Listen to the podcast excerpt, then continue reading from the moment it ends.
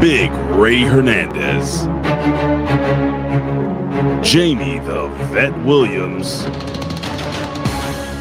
This is your Next Level Wrestling Review, presented by Hameen Media Group and ChannelAttitude.com. And we are NXT.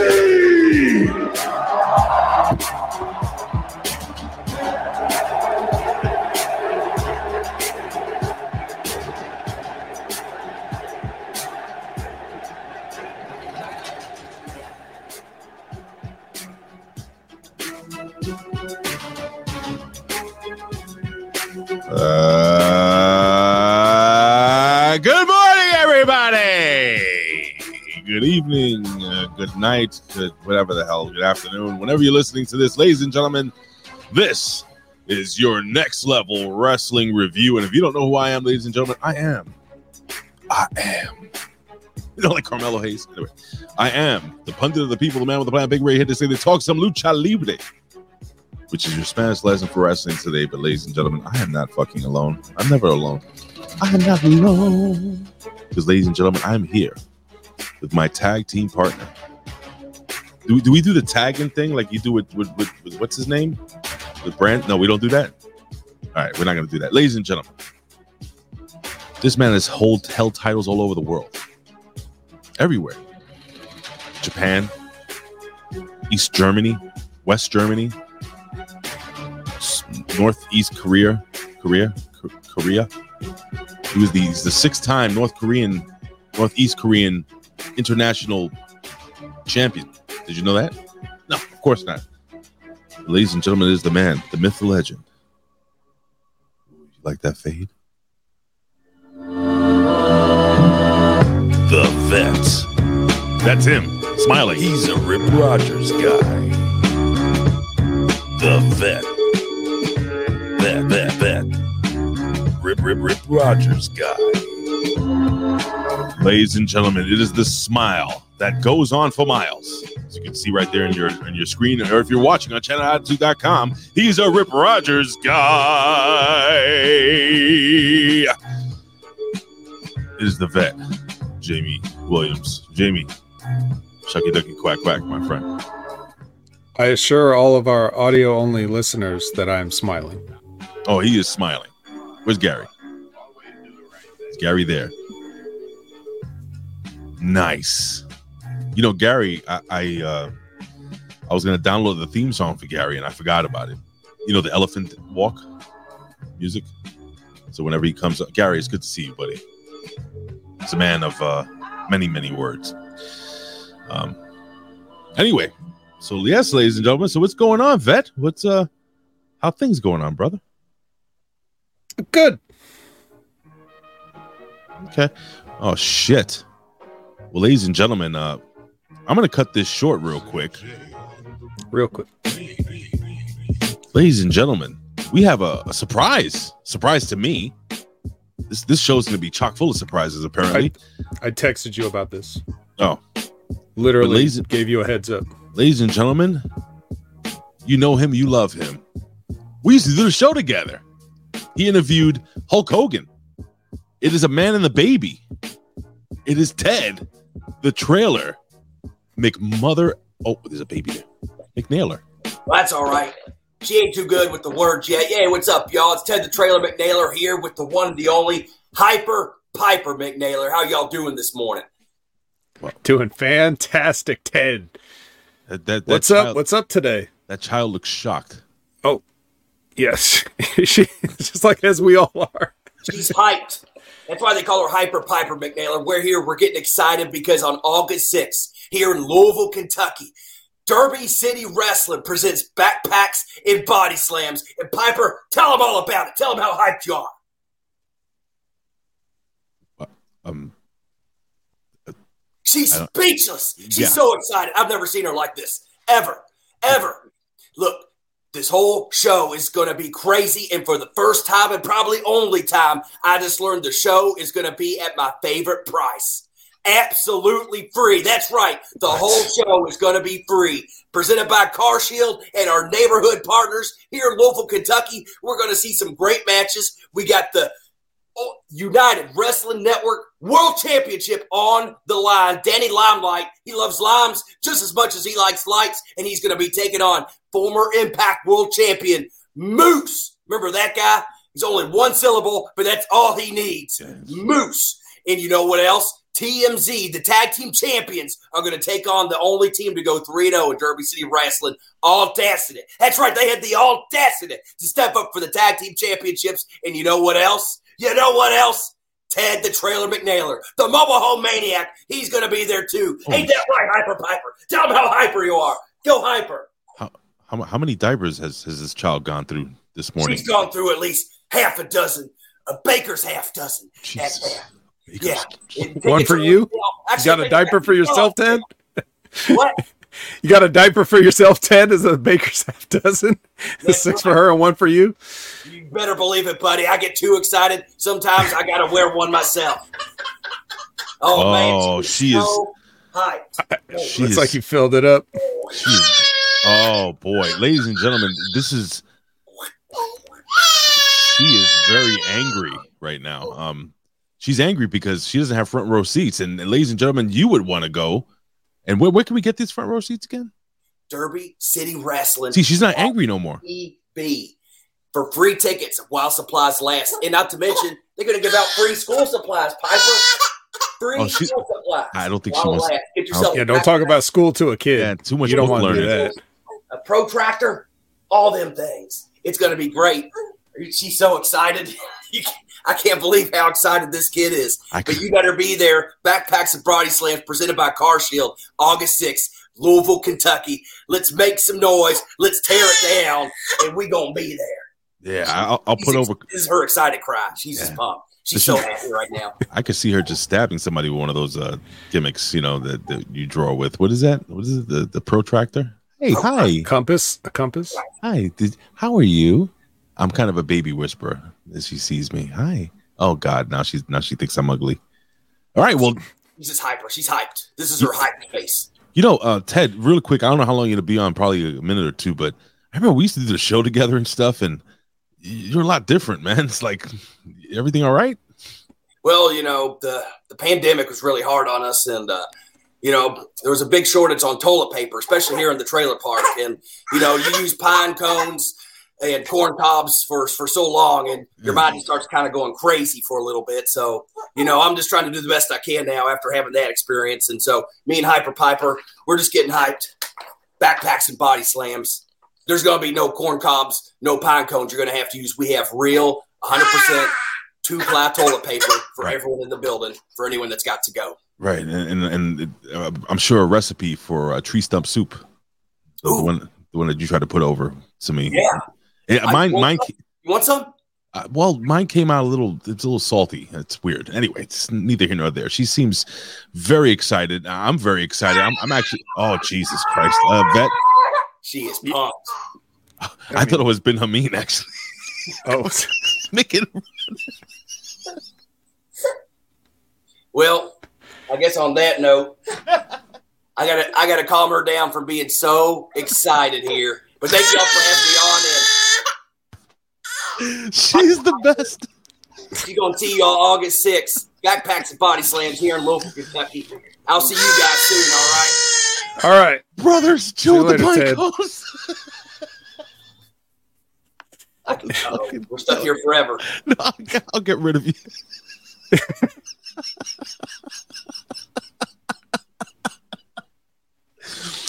Bro, that was fucking hilarious. Holy shit. I did not expect that. Oh, my God. All right. Listen, that was fantastic. Great. Backpacks and Body Slams. God damn, that was fantastic. All right. So I think it's time real quick, man. We got a lot of show. That was just Backpacks and Body Slams, brought to you by CarShield, by the way. CarShield is pretty dope. I'll put them over. They've actually helped me. I had a big spider crack in my gimmick on my Toyota Corolla back in the day, and they came in, they removed the shield of my car, and they replaced it right there on the spot. So it was pretty cool. So yeah, CarShield. Yeah. Ted. Anyway, all right. I think it's about time. Acknowledge me. Acknowledge me. You're going to acknowledge me. You there, sitting at home. Acknowledge me. All right. We're going to make this quick, man, because there's so much news, so much stuff to talk about. We have the windiest of all Chris's. Chris Winland is in the house. Ding dong. Yes, boy. I don't have anything set up, so I'll just do everything. Yes, boy. I'll just do everything with my mouth. All right. Is that cool? That's what she said. Yeah. Oh, God. The guy that reviews so much that he put review twice in his name. It is Retro Rocket in your pocket review. Yes. Rocket in your pocket. Anyway, he has finally returned. It is the artist. Hashtag the artist returns, ladies and gentlemen. And oh, yeah, it's a lovely Elizabeth. Yeah. Walk down that aisle. Yeah. Cream of the crop. Yeah. Cream of the crop. Anyway, what did he say? Cream? Cream rises to the top. Yeah. Huh? All right. Ladies and gentlemen, Media M5 is in the house. He's here. His big ass arms and shit. The biggest ass in all of HMG, ladies and gentlemen. It is the one, the only, Frank's Pickleborough, and he doesn't say hi to anybody else, just Elizabeth. Mm-hmm. Oh, actually, I'm lying. He said hi to media, artist, and that's about it. So now we know his inner circle. We know how to hurt him. He says hi to whoever's in the chat at the time. Oh, got it. I figured. All right. It is time for the dark side caster. What is a dark side caster? What does he do? Does he cast? All right, doesn't matter. All right, what do we got? What are they testing on lab rats today there, Vet? Diapers. Half a baker's dozen. Why do you say baker's dozen? Because those diapers are full of shit, right? I don't know what one thing has to do with the other. Who else have we got? We have the dancing one with a record of 143-12. Yes, he had a good month. That's how many fights you get. It is handsome, dancing Dan Heffern. Shakaducky, quack, quack, as he says here.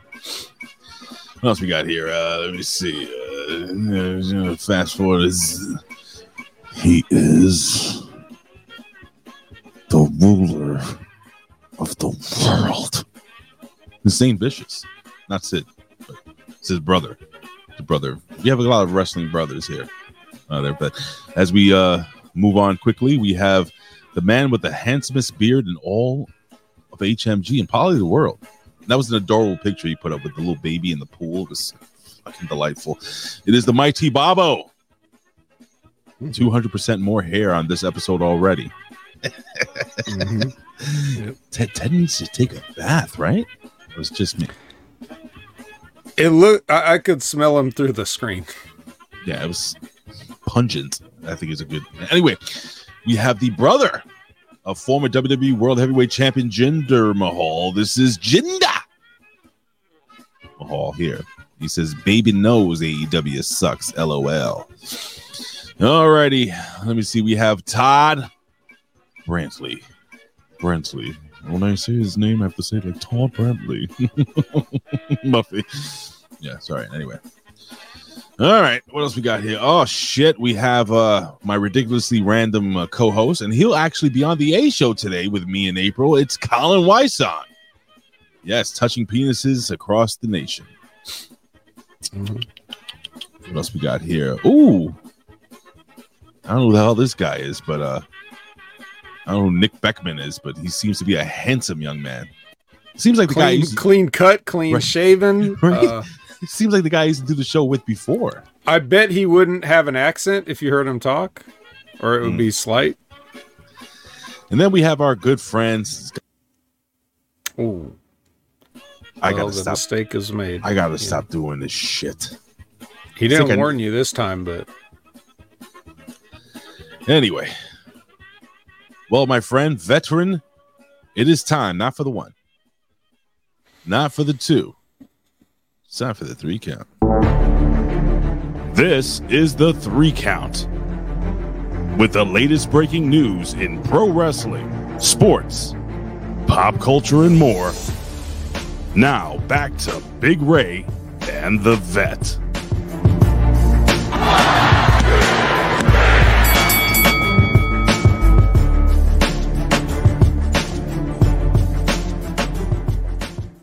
Alrighty then. I don't know if it's on my end, but I hear like this fucking... I don't know if it's like a bumping or buzzing. Do you hear that? Is it coming out of my end? You sure? I don't. Am I sure? No, I'm not fucking sure. Let me listen again. Like, oh, why are you such a fucking heater? It's like a hammering sound. A hammering sound? Yeah. You don't hear that? Ladies and gentlemen, I hear the hammering. Oh yeah, former OVW television champion, former OVW tag team champion. I think he held a couple of titles in the NWA. Ladies and gentlemen, it is the one, it is the only, Charles the Hammer Evans. YOLO. Hammer, what's good, Hammer? What's going on, my man? See, I told you we were going to fucking trick the vet. What's up, vet?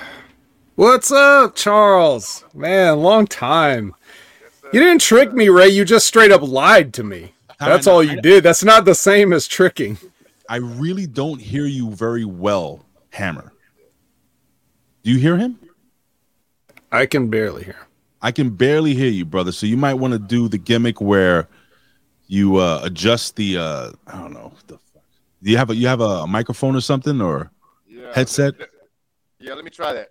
Yeah, we could do that. So the event. So anyway, go ahead and explain to the people how you just lied to me, and then. So here's the deal, ladies and gentlemen. This man is 6 feet 1 inches, 275 pounds. Still listed at that. I don't know if you know about that. So no, yesterday, when I was on the toilet at work, is the only time I actually had an opportunity to, give him a buzz. I said, would you mind coming on the show tomorrow? Let me see. Go ahead, there, Chuck. Oh wait, I'm an idiot. I have to wait. You're unmuted. I'm sorry. Let me mute him. Go ahead. He's still muted. Why is he muted? Can you hear me now? Yes. You're good. Okay. Yes, much better. Yeah. So I was just telling Vet, man, that yesterday I was taking a shit at work, and I was like, "Shit, fuck! Yeah. I've been a big piece of shit.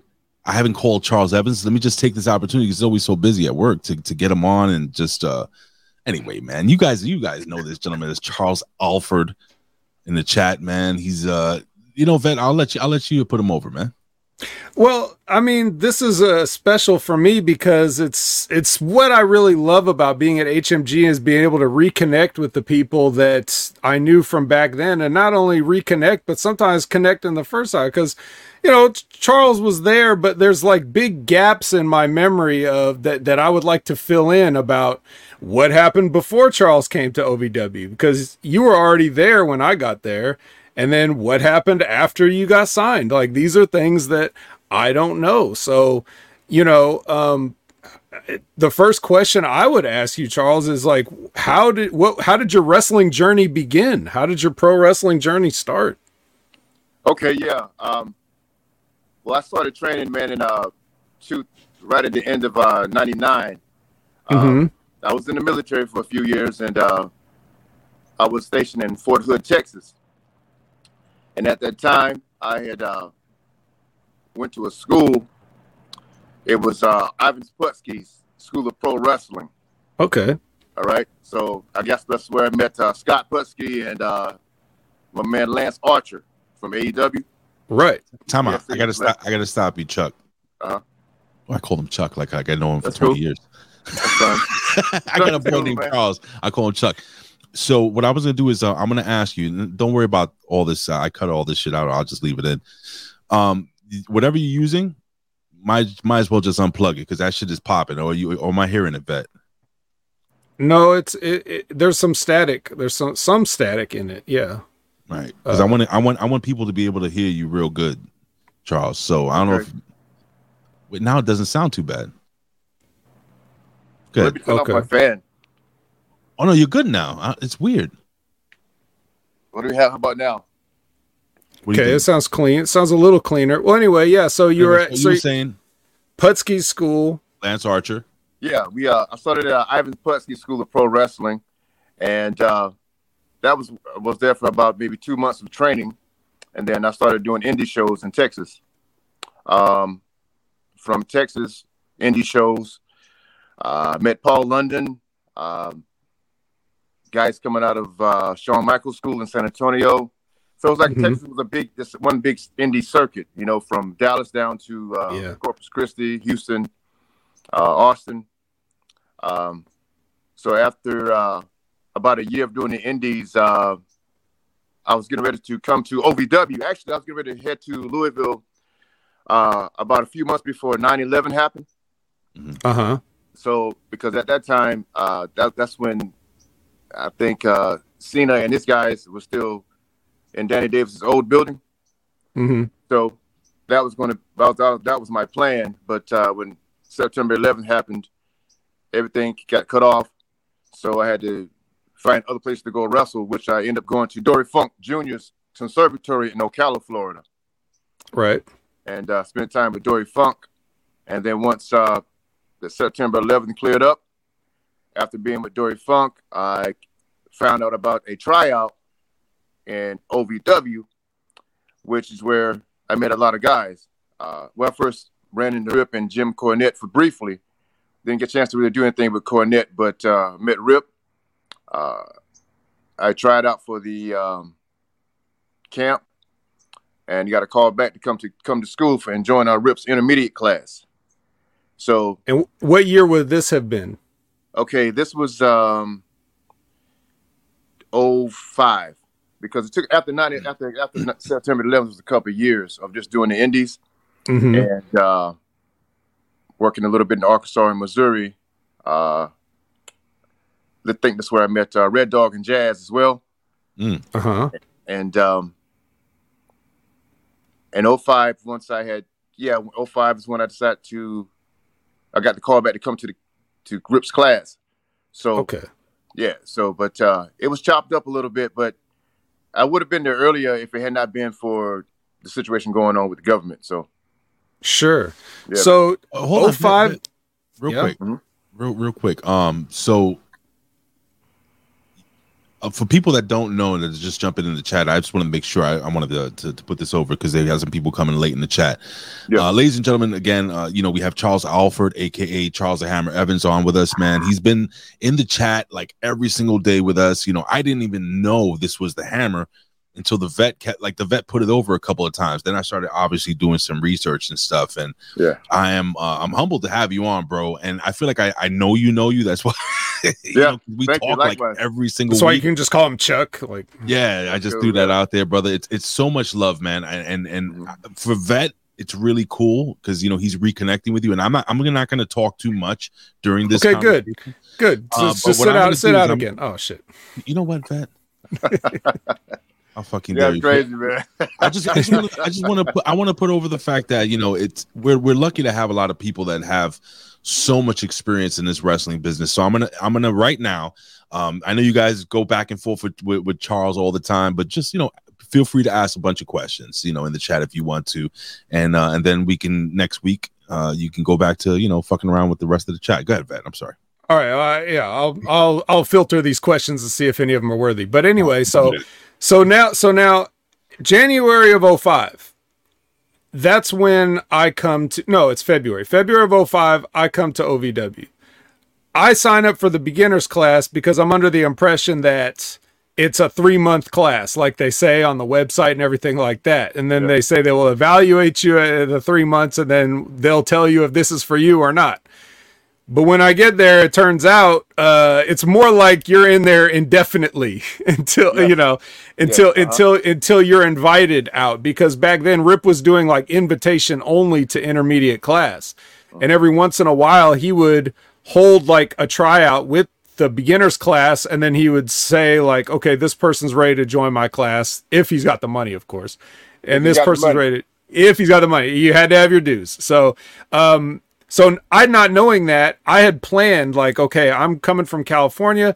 I'm going to come out here for the 3 months, give it a try, and then I'm going to move back. And then if it's a thing that I'm going to pursue, then I will move back to Louisville and I will move out there permanently.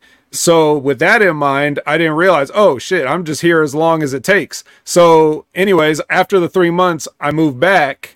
And then in 06, in January of 06, that's when I come back for permanent. I got held up too for a 9-month period. There was a other things involved I won't get into, but that was my hiatus. So I don't remember exactly whether you were there at the beginning of my 3 months in 05 or if you had came after that. Do you remember like what time in 05, what month perhaps? Yeah, 05 was right during Derby, Kentucky Derby, because the camp I attended, the camp I went to was like February, earlier in the year. So it took about 2 months or so before Danny Davis called me back to say that I got accepted into Rip's class. So there's about 2 month window of just waiting. Okay, and so but during that time I went back to doing a couple of shows on the indies and just bouncing around. Waiting it out, so, but it was definitely Derby because I only heard about the Kentucky Derby. I never got a chance to go to one, so that was kind of new to me just to experience that. Right, a lot of people using an excuse to drink outdoors. I think the Derby is. I found out about it. Yeah, I want to throw this comment out. There's a very clean cut young gentleman by the name of Nick Beckham here. He says, "I always liked watching the Hammer kick Ted McNailer's ass. Nothing like watching a redneck getting beat up." Do you agree with that, Hammer? Yeah, man. Yeah, that's man beast, man. Who? Nick Beckham. Same guy? Yeah, same dude, man. One of the great guy, man. I always say this, regardless of all the matches I've had in my life, whether under contract or not. Working with Man Beast, I had the greatest fun. I always told him that, and I'll tell anybody that. You see, that's the thing about being when you start doing a few matches and you know what you're doing, you're learning what you're doing in there, and it's a feeling, it's magic, man. And we were working a show. I got to tell you, this is I was tagging with my partner Ox, and we were doing a tag match with Man Beast and Power. And we were, of course, I was under contract at that time, but I had so much fun having a wrestling match with another opponent that I didn't want the match to end. I didn't want it to stop because we had the people in the palm of my hand, and man, we were going back and forth and just calling it on the fly, man, and it was so good. And it's like I hated for the match to end. I hated. I had to hit him with the bam. You know what I mean? Yeah. But yeah. I can't say enough about McNailer, Man Beast. We can say a lot. It looks like he hasn't showered in months. Yeah, well, that too. Sometimes I guess it can be kind of rough, but so to live the gimmick, yeah. First person I ever met at OVW was Nick Beckham, and he was. Too. Oh yeah, yes, 100%. But when I met him. He was in that beginner's class, and I asked him, like, how long you been in the beginner's? This is when I found out. I asked him, how long you been in the beginner's class? How long you been coming to the beginner's class? He was like, like about 2 years. And I was like, what? Yeah. What happened to 3 months? So, that was the first eye-opening experience. But yeah, just being able to be around him and learn a lot from him who had been there and doing that stuff the whole time. So you mentioned your partner, Ox. That was now...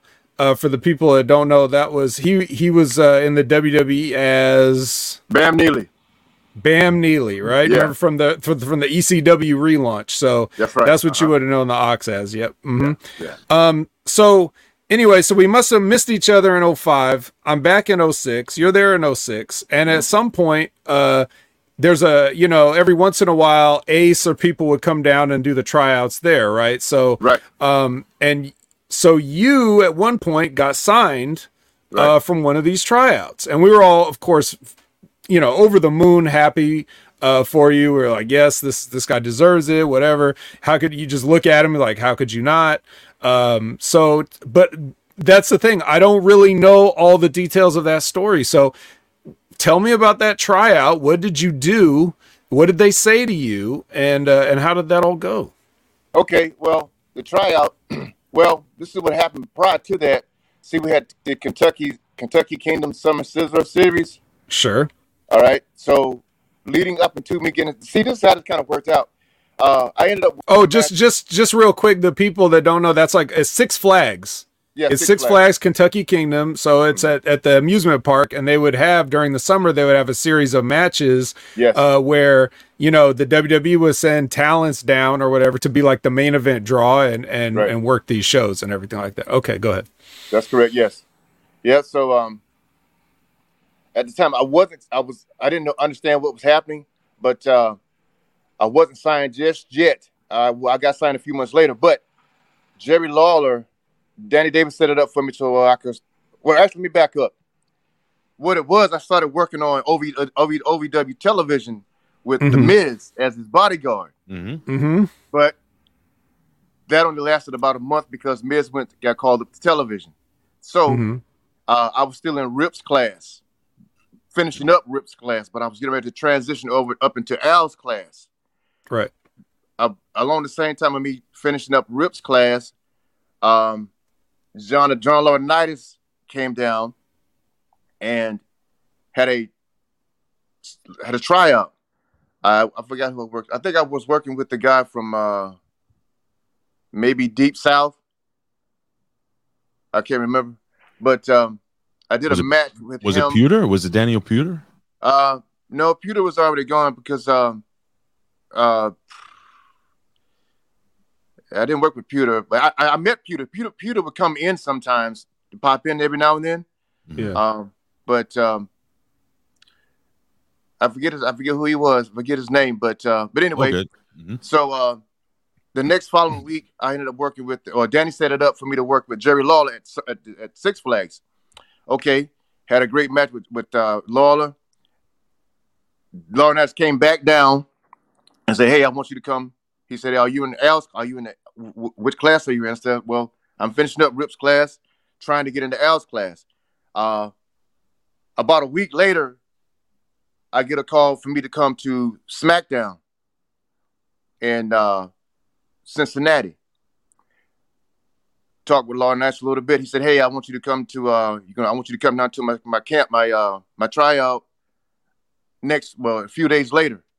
So that's when, during that tryout, we did drills and so forth. And the next week, I ended up working with Derek King and Eugene and Hacksaw Jim Duggan on my first WWE match, which was a tag match. And then that was doing Raw. It took about a month to do this, but the next week, Mike Bucci called me and let me know that the WWE was interested in me. So between the tryouts and going to the live, when I say live events at the time, but tryouts and then going to Raw and SmackDown, getting a workout there and then doing an actual seminar or the tryout back in OVW. That's kind of how that came about. So. Okay. Yeah. So Mike Bucci, that's Nova or Simon Nova. Dean, for those of you who remember that too. Mm-hmm. So you were about to go into Al's class on your own dime. Yes, because I finished up. Yeah, because I paid my dues. Did the shows for Rip's class. I was, as we say, half-ass good enough. So, yeah, that's good. And right. Let's see. And Greg Gagne and Paul Heyman were there in and out. You know, those guys were there too. So between Greg Gagne and Paul Heyman, and me finishing up Rip's class. And getting and going to the live TV shows on Wednesday nights, Getting a chance to actually do some work for Paul Heyman and for Bob Nova coming in as well. And with all that going on, so I was actually just getting ready to, on my own dime, kick out some more bread to get into Al's class. And right.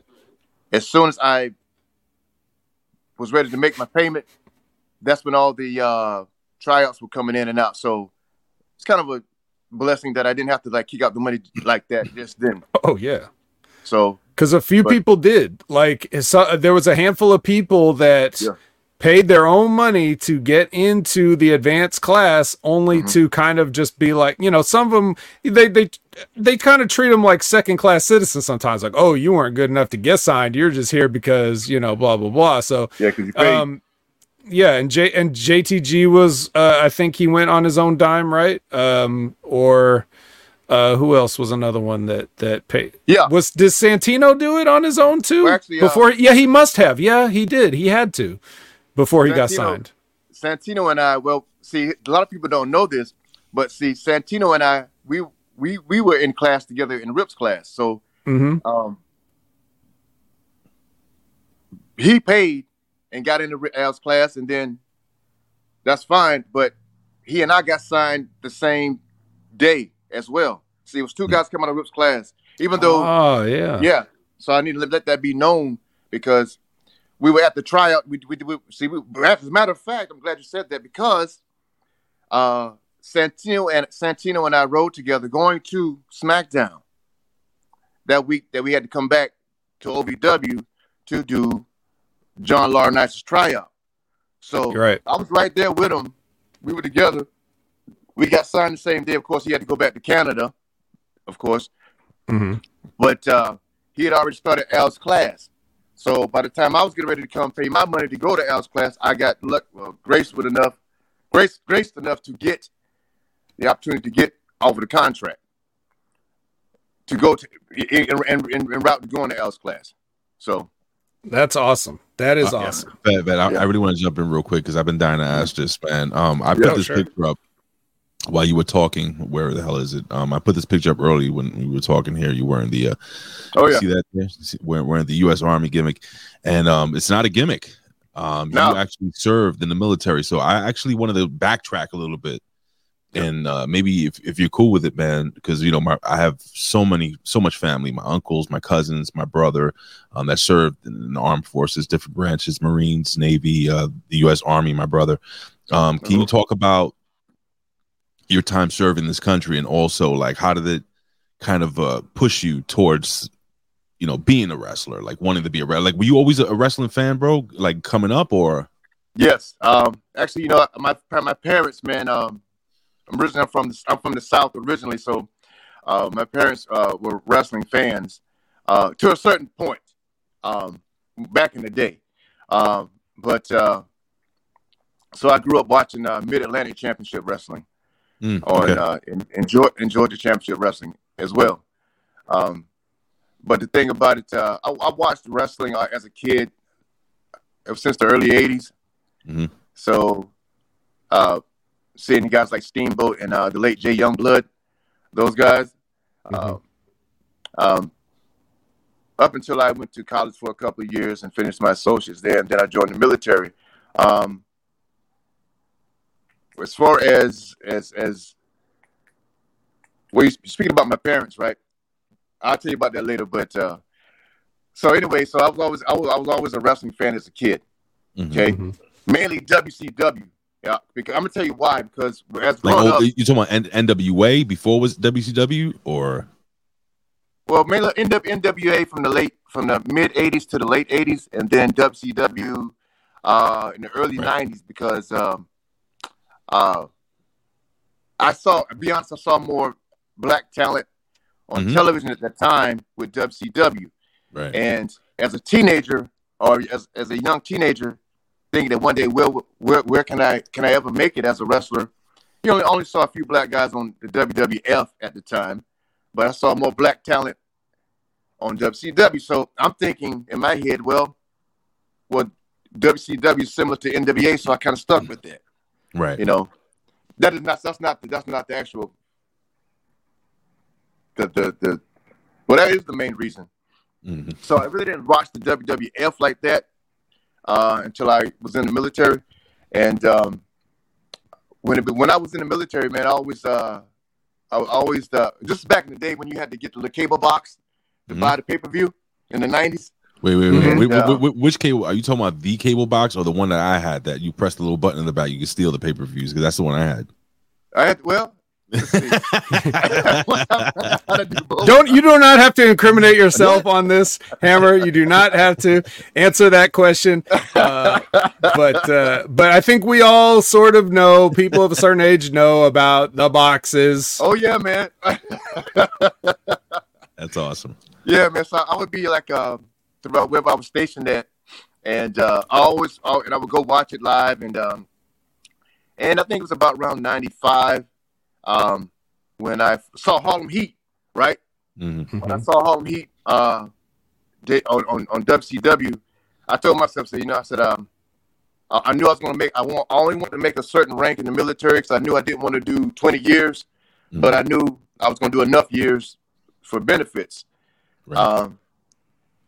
So once I saw Harlem Heat and, I mean, there's no knock on the WWF guys that I saw that were black talent. I just want to see what it was like, what was my chances. Well, let's be honest real quick, if you don't mind, like WCW and NWA, because I grew up watching all types of wrestling too, Florida Championship Wrestling and everything, AWA, and I noticed that in NWA, black athletes, black wrestlers, they were taken more seriously.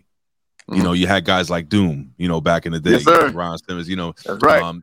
First black world heavyweight champion, Ron Simmons. I would love to know how that affected your thoughts. Over here on WCW, have Ron Simmons becoming the heavyweight champion, and over on WWF, they got Tony Atlas dressed like fucking Saba Simbe. What they call them? Yeah, right. So I went to college for 2 years, so. It was a 2 year scholarship. Anyway, lost 2 years, 2 year deal at junior college. So I was sitting in my dorm room. It was a Saturday night, and I never forget it, man. I was sitting there and I was watching NBA doing WCW, and to see Ron Simmons, and I never forget this, man. And as soon as they got to 1, 2, 3, I never forget. I was jumping up and down. I was marking out. Yeah, of course. At the time. But it solidified something with me. I said, you know what? I'm going to do this, man. I'm going to do this. That's great. So, yeah. And so I, after I got my associate degree and finished up there, I had to do a little bit of time. I decided, let me join the military, which I knew I was going to do two things. I knew I was going to go to school for a couple years, and also knew I was going to be in the military for a few years. But I didn't. But pro wrestling was always was a dream of mine since as a kid. But prior to that, I knew there's some foundations I had to get in my life first. So, which was education first. So, when that happened in 92 and I saw Ron Simmons become the champion, I began to believe and figure out, I don't know how I'm going to do this once I'm done with the military, but I know that I am going to end up being a pro wrestler. Mm-hmm. So, when I was, fast forward, like I said, when I got stationed, when I came from Germany and was stationed in Fort Hood, Texas, I went to a see a SmackDown, and that's when some of the guys from Ivan Putski schools were putting out flyers on the cars outside of the arena, and it said, Ivan Putski School of Pro Wrestling. Mm. And by that time, I knew who Ivan Putski was, because I had been able to watch some of the WWF at that time as I got older. So I became more well-rounded with wrestling and AWA and all that too, and later on. But when you talk about speaking about me and the military and wrestling, well, when I had to go to Iraq, right? One of the things that helped me get through Iraq at that time was the fact that I was able to take a couple of wrestling tapes with me, and I watched those tapes every single day that I could, while being in that desert for that year and for that 13 months. And I knew at that time, you're being in the desert in the middle of the night for 24 days, 24/7, you get to really know what your purpose is and really ask yourself, okay. And when I knew I wasn't going to be going back to Iraq and Afghanistan, I couldn't do all those tours. I don't think I could handle it mentally. So one tour was enough for me. I knew I got that under my belt. That I served my country in this combat situation. I knew that, pro wrestling, I'm going for it. I'm going to go for it. So once we returned back to the States, and the internet was kind of was out, but it wasn't strong as it is now, of course. Around what year was it? Do you know off the top of your head? When I came back from Iraq? Yes, sir. That was 2004. Okay. 2004. Yeah. So, and because in 2005, right?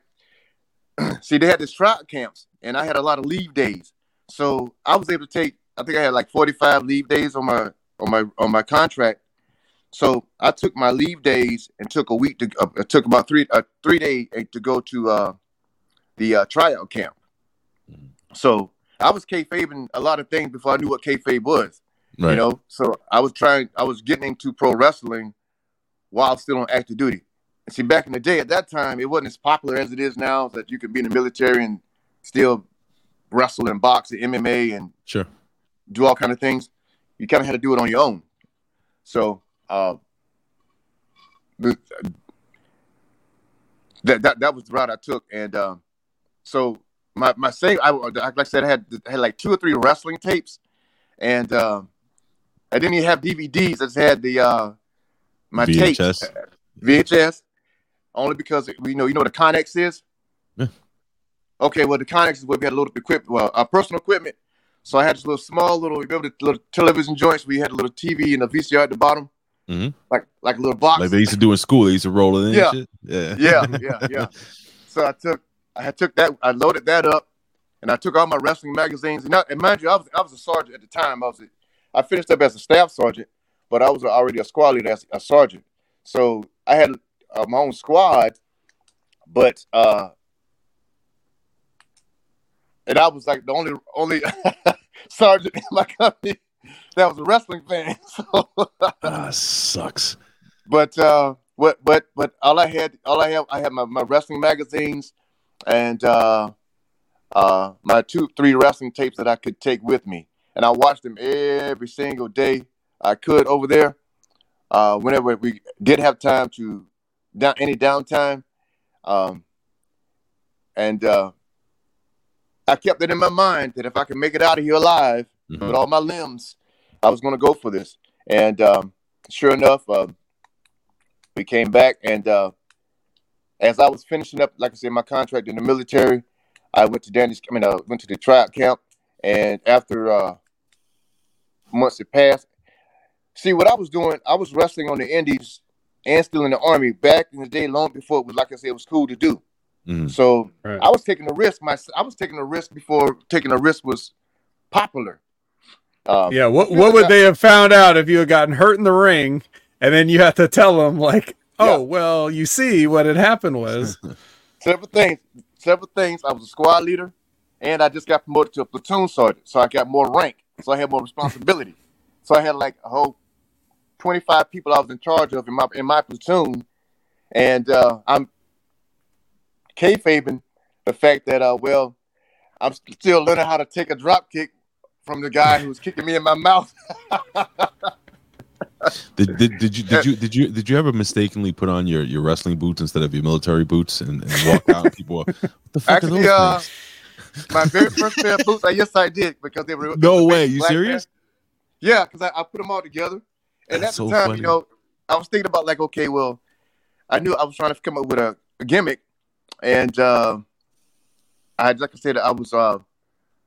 was in Missouri. I would drive to Missouri or Arkansas on like a 3-day pass to go for. I worked for Bill Ash out of Arkansas to do shows for him sometimes.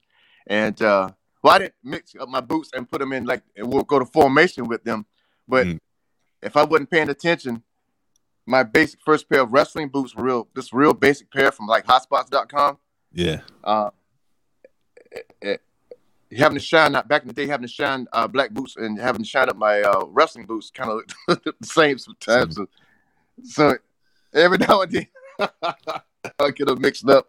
That's great.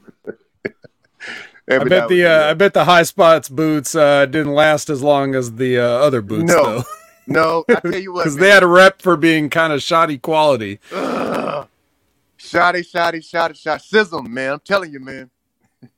Those boots didn't last long. They busted out on the side.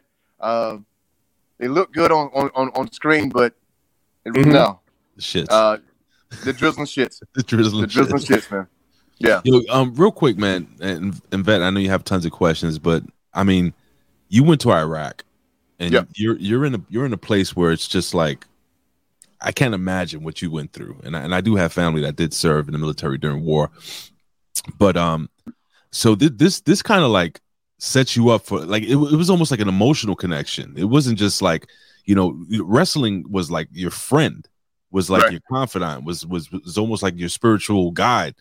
Through this time, yes. So talk a little bit about that, and your light at the end of the tunnel, right? Basically, exactly. Yeah, it was hope. Because you're like, when I'm out of here, this is what I'm doing. Yes, that's deep. See, that's deep. When I was in Iraq during the time when we had RPGs. This was the first part of the war. See, I didn't have to deal with the. Thank God, I didn't have to deal with the IEDs. Our deal was trying to blow us up with the rockets all the time. You know, when we tried to go get our supplies from Kuwait, trying not to get your convoy blown up. And having to sit and having to like what we call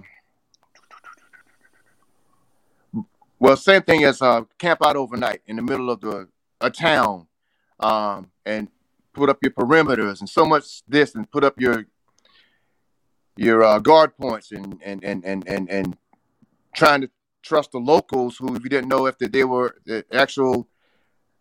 The enemy or not, just because they were Iraqis, that don't mean that they were the enemy. And then some were, some weren't. So it was a lot of stuff that you were constantly worrying about all the time, every single day. So you had a lot of time for me when I could get back to my tent and pop in whenever the generator was working. Could pop in my tent, pop in my tapes to watch wrestling. Man, I would sit there and have these moments that say, "God, if I can make it, I know I'm here for a reason, but if I can get out of here alive." I'm going to do this because all I could do was like back then. See, later on in the war, you could pick it. It got more improvised, so you can be able to talk to your relatives back home more often. Well, when I was there, the first rotation there, you couldn't do that, only but like every few months. So you had to resort to letters, and when you got back to your base camp, you can get to the headquarters phone to get connected, to get another connection to call home to your family. And you knew here's the thing about being in the desert in the middle of the night, right? I would look up at the stars and I would just say, you know what? I have just to make it from here and to be able to, I said, I'm going to use this experience over here as part of my wrestling character. You know, so I thought about wrestling, man, so much.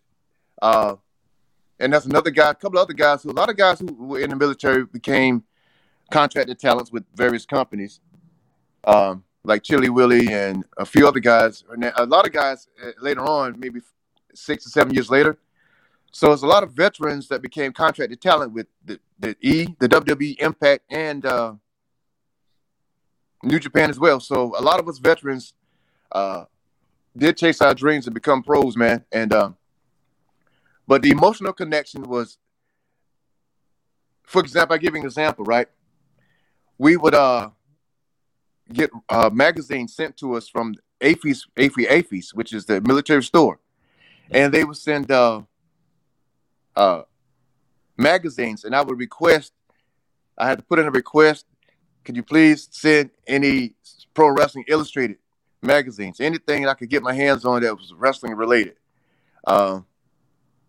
I knew it was going to be with me forever, man. And just that experience alone itself, it was life-changing. And see, you do see death. And unfortunately, I did see death. Not to... It'll be with you for the rest of your life. I remember one time we was doing a convoy mission and we had to bring in some of the Iraq helicopters that got shot down, seeing burnt bodies and seeing people who were burned to death in body bags. Like, I'm actually seeing this in my life. And I the entire time thinking, if I can just make it out of here, I know what I'm going to do with myself. I said, I've served my time. I said, once I'm done, I'm not coming back here. And let me tell you something. The very next year, right, when Vince and the WWE started coming over there under on the Black Ops, undercover, right, this base camp, one of the camps they went to, right, that camp, Chow Hall was blown up by RPG the very next year, which was the Chow Hall that we built over there ourselves so we can get our food to eat. So trying to stay alive over there was one thing, and having something to focus on to keep you sane as much as you could possibly stay sane to make it back alive.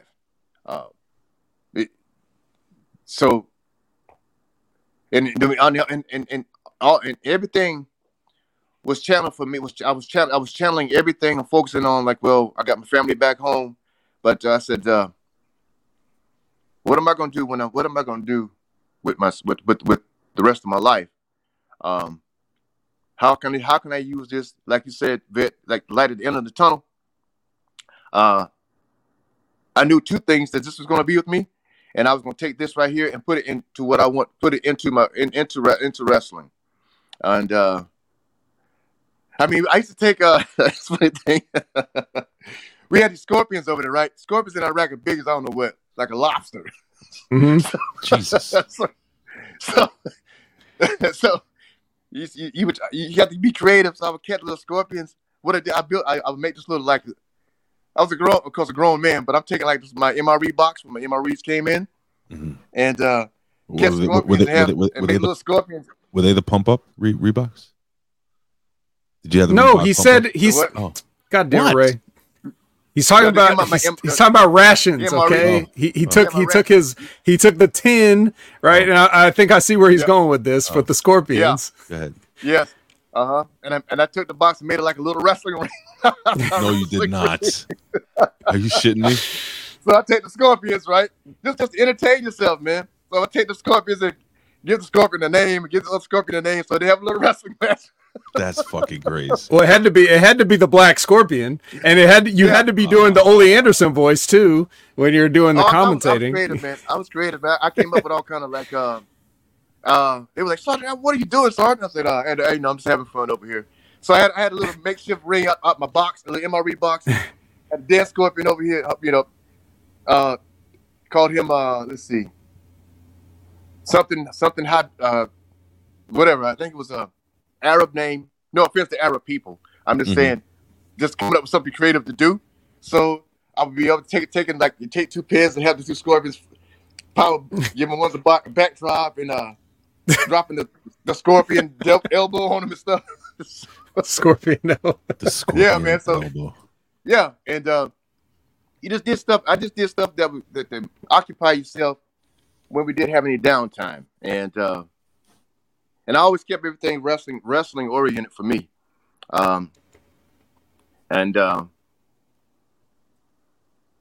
see. So, somebody asked in the chat earlier. Yeah. I can't find it real quick, but they asked if you worked with Ben at all. Back in OVW, Ben, I mean. Yes, sir. Yeah. Well, I think we did train together a little. I think he was in Rip's class. I think he showed up, but he wasn't as much of a worker. He was like a manager and kind of like he tried to be like a producer and we been as far as like, well, I always talked to him. He was always there for TV on Wednesdays, and I always saw him in a producer role because he was always in a suit doing business. So but we did have a lot of conversations, and they were always grown man conversations, of course, and it was wrestling oriented, and Well, Ben, I know he did a lot of work with the after we had to move from Louisville to Tampa. I know he did a lot with Derby City, right? Mm-hmm. Yes. Yeah. Oh, so working with, I think he had a lot to do with Ryback's character, and Bim is always in the producer's role. So mm-hmm. I learned.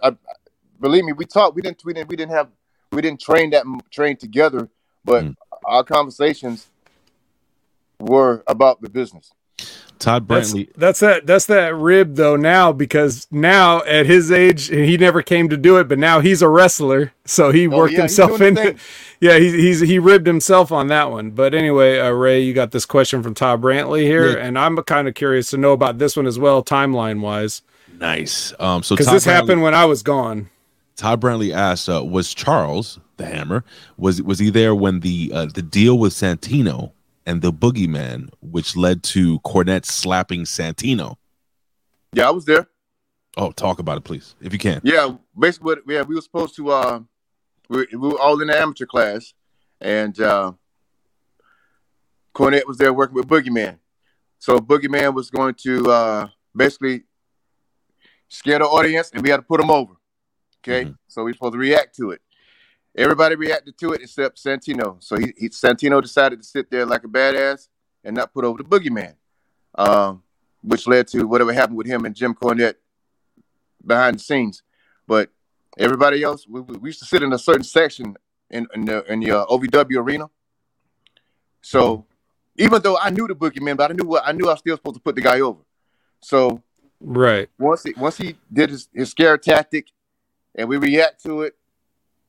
Everybody did it except Santino. So Santino went into business for himself and sat there, like he didn't want to act like he was scared of him, which he knew that's what we were supposed to do.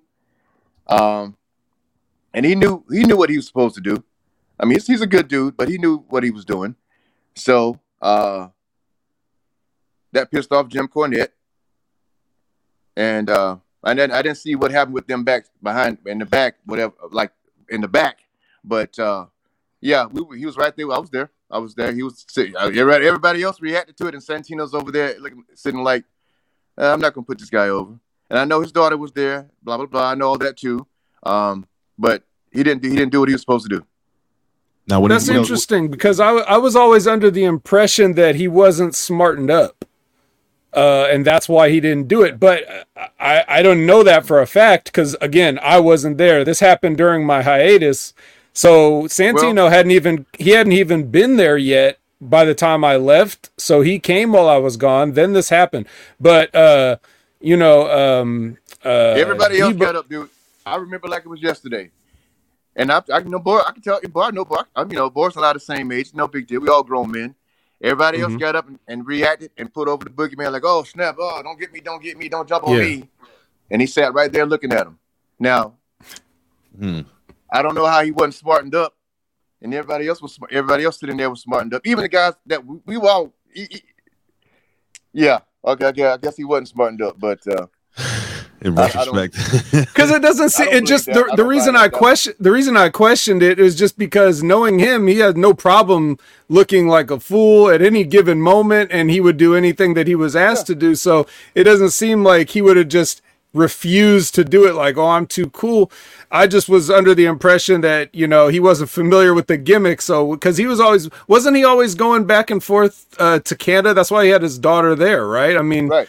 Yeah. He had to go pick her up from somewhere. So I was wondering if he didn't know, if he hadn't seen the Boogeyman gimmick, and so he just didn't get it, or I don't know. But I'm glad to have some clarification on it. Boris, thank you for asking, man. And I remember his daughter, and I see her now, and I remember, bless her heart, I remember she was like 10 years old. He had her there, man. So, and because he had to go get her from Canada, and he would bring her to class sometimes, and she would sit there and watch. So. Mm-hmm. He was doing the right thing as a dad, but I don't know why he didn't. I don't know why the thing that he wasn't smartened up. How was it that everybody else in the little section was smartened up, and he wasn't? Do you think there was a point that he looked at his daughter? We were in class together. Was there a point that he looked at his daughter or somebody and he said, I'm not going to put over that son of a bitch? Did he say something like that? Well, that I don't know. I want to look good in front of my daughter. No? Well, I've heard of quite a few things, but see, I'm glad I was there to see it for myself because there was no way that Boris Santino didn't know to react to the boogeyman with 10 of us who's sitting in that little section were told prior to the show that we got smartened up on what to do. So there you have it. There you have it. Yeah, man. There's the real story from Hammer. When he did that, the boogeyman was looking at him like, yeah, like, dude. Yeah. Couple of things real quick, man. Vet. We had I forget who asked me, but they wanted to ask you about your run in the NWA with this gentleman. And behind that, man, Japan. Is that Steve Corino? That's not Steve Corino. Yes, sir. Is it? Yeah, man.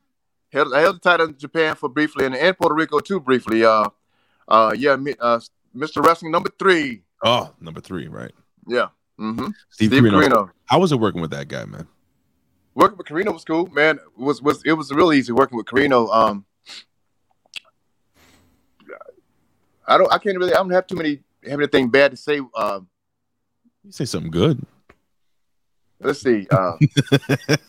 Well, he's the reason I got a chance to go to Japan. He hooked me up with Japan with Masato Tanaka from 01. And man, we had a good. I wish we could have stayed longer, and then done more tours between Japan and Puerto Rico because I was really getting to work in there and getting to work 2 different styles, 2 different territories. So everything I learned in Rip's class, right? I'm glad you showed that picture because learning what I learned working with Rip and Al, right? I was able to go to Japan and do this style right here in Japan and in between Puerto Rico. You know, when you were in Puerto Rico, what was your favorite dish, man? What would you like to eat over there, bro? I like beef mofongo. Yes, sir. See, this is why me and Charles get along, bro. Yes, sir, brother. Man. Shit, man. See, this thing, I'm Puerto Rico, right? Man, I was a heel, but dude, man, it wasn't.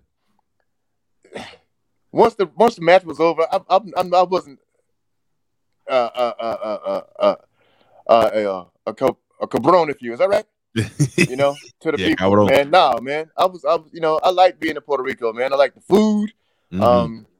The women aren't too bad either. I married one. Oh man, well, you know what? I had a girlfriend, but I lost contact. I'll find her. Man, I'm kidding. Man. I should have. Oh man, I should have married her. Yeah. Golly, man. She's. Oh man. I think. I like that smile. That's my rice and beans, pork chops, man. Oh my goodness, bro. Yes, sir, like, man. Like Puerto... speaking of pork chops, you work with this gentleman. This is King B, Kenny Bolin. You want to talk a little bit about Kenny Bolin, King B? Yeah, with Bolin, man. If I'd have known then what I know now, oh, dude, I would have with his heat, with the heat he had. And the knowledge he had, very knowledgeable man.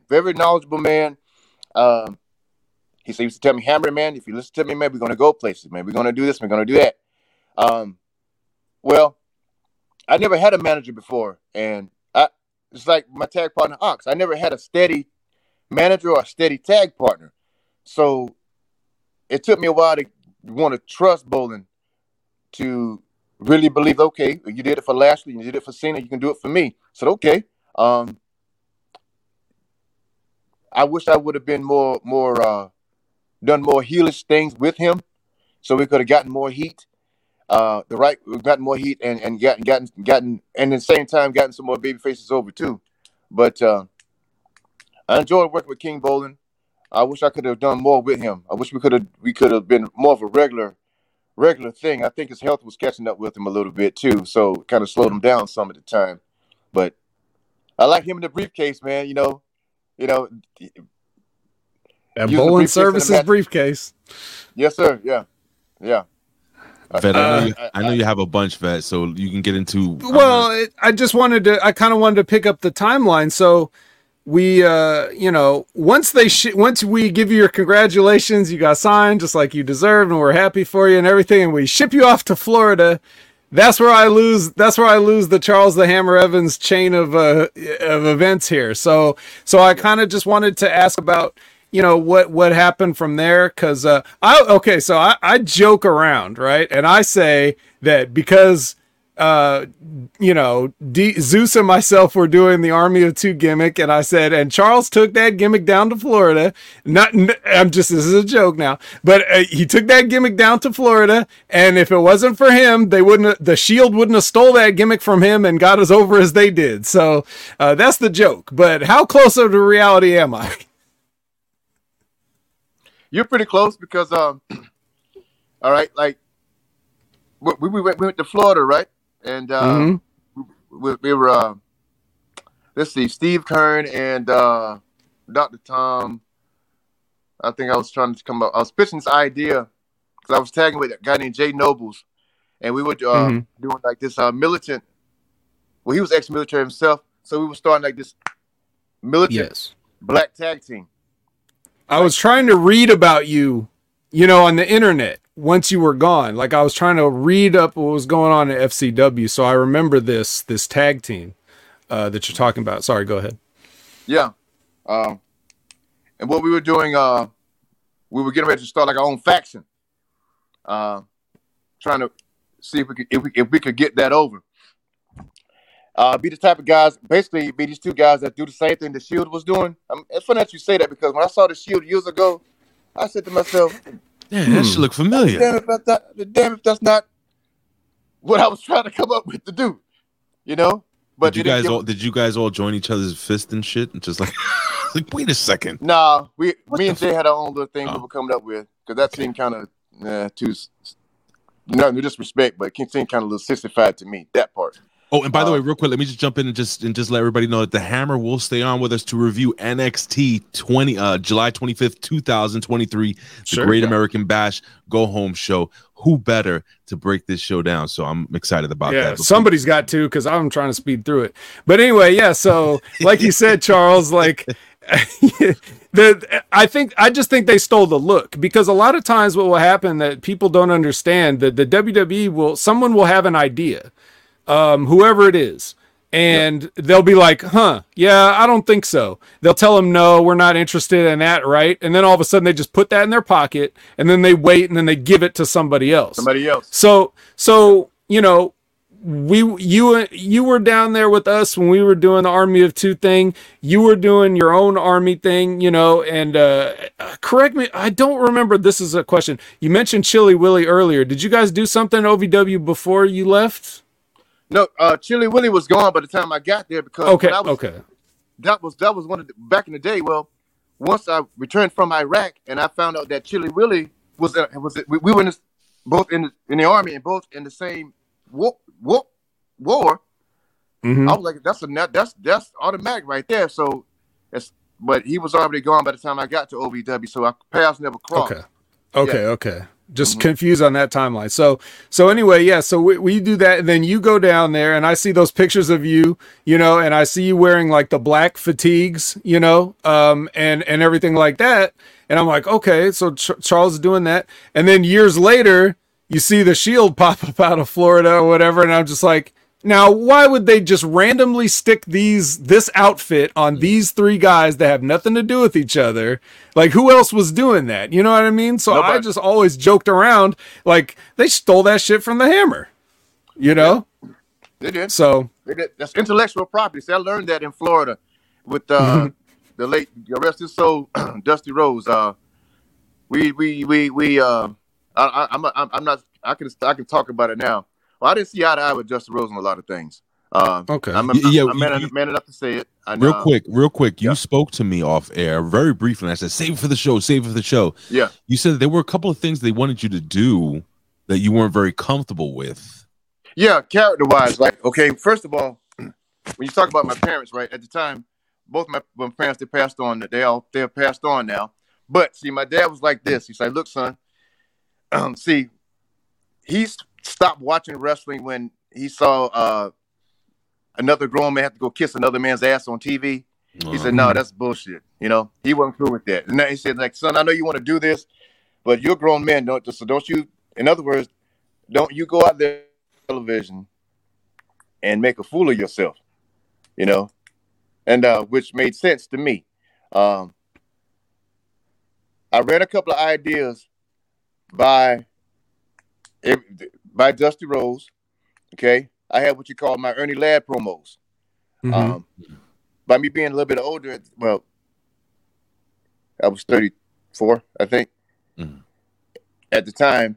And every character that I would come up with that was like this kick-ass character, no-nonsense type,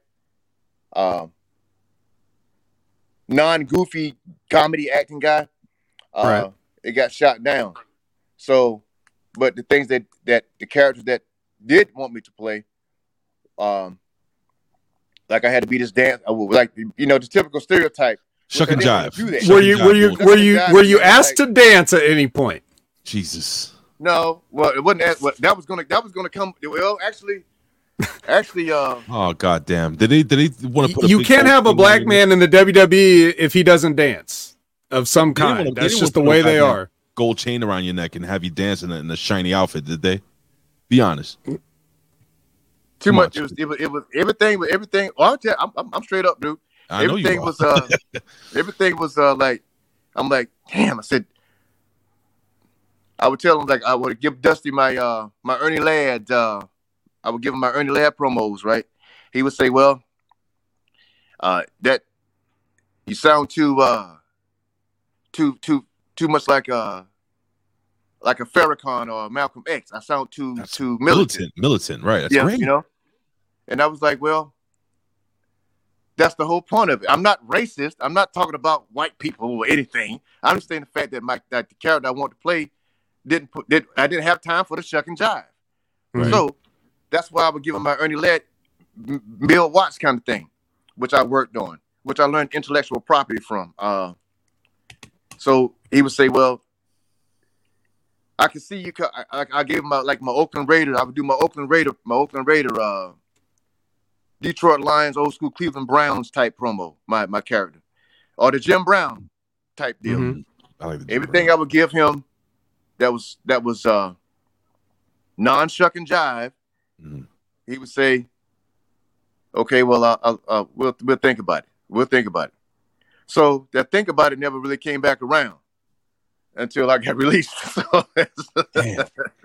So That was one of the frustrating things about the fact that I wanted to be in control. I was old enough to where I knew I had enough life experience that, okay, you're looking for, I have this military background, that, okay, I could either be a hard-nosed babyface or this non-kick-ass heel. Don't have to be the biggest guy in the world. You know, you don't have to be 6'5" and 380, but just have enough look to where you can get the business over or get your point across. Well, I've learned dealing with a lot of the WWE that you can sometimes be too aggressive, and if more so than being passive aggressive. Well, if you passive aggressive, that's nothing wrong with that, but that needs to be on the right person. Mm-hmm. So you wouldn't ask Stone Cold to be a passive aggressive guy, or Ron Simmons to be passive aggressive, or better yet, Butch Reed to be passive aggressive. Mm-hmm. So it can be done, and you can be the type of heel that backs off and is scared, and you can do all of that, but you got to let people be themselves. Because if you don't let you be yourself, it's not going to come across as real. The people aren't going to believe it. You know, right. They need to believe that you can. Like I was taught. Like a lot of veterans say, like Al Snow would say, and a few other guys, you need to look like a guy that can kick somebody's ass. Yeah. Well. You don't have to be the biggest dude in the world. You can be a shooter, a hooker, but you need to look like it. Well, this guy looks like he kicked somebody's ass. I'm just saying. Yeah. I don't know why I didn't go with that. I'm just. I don't know. I don't know. That was, man. And it was so natural for me to talk, especially when I had to talk. It was so easy for me to use my military regulations and put all that in my promos and so forth and so forth and so forth.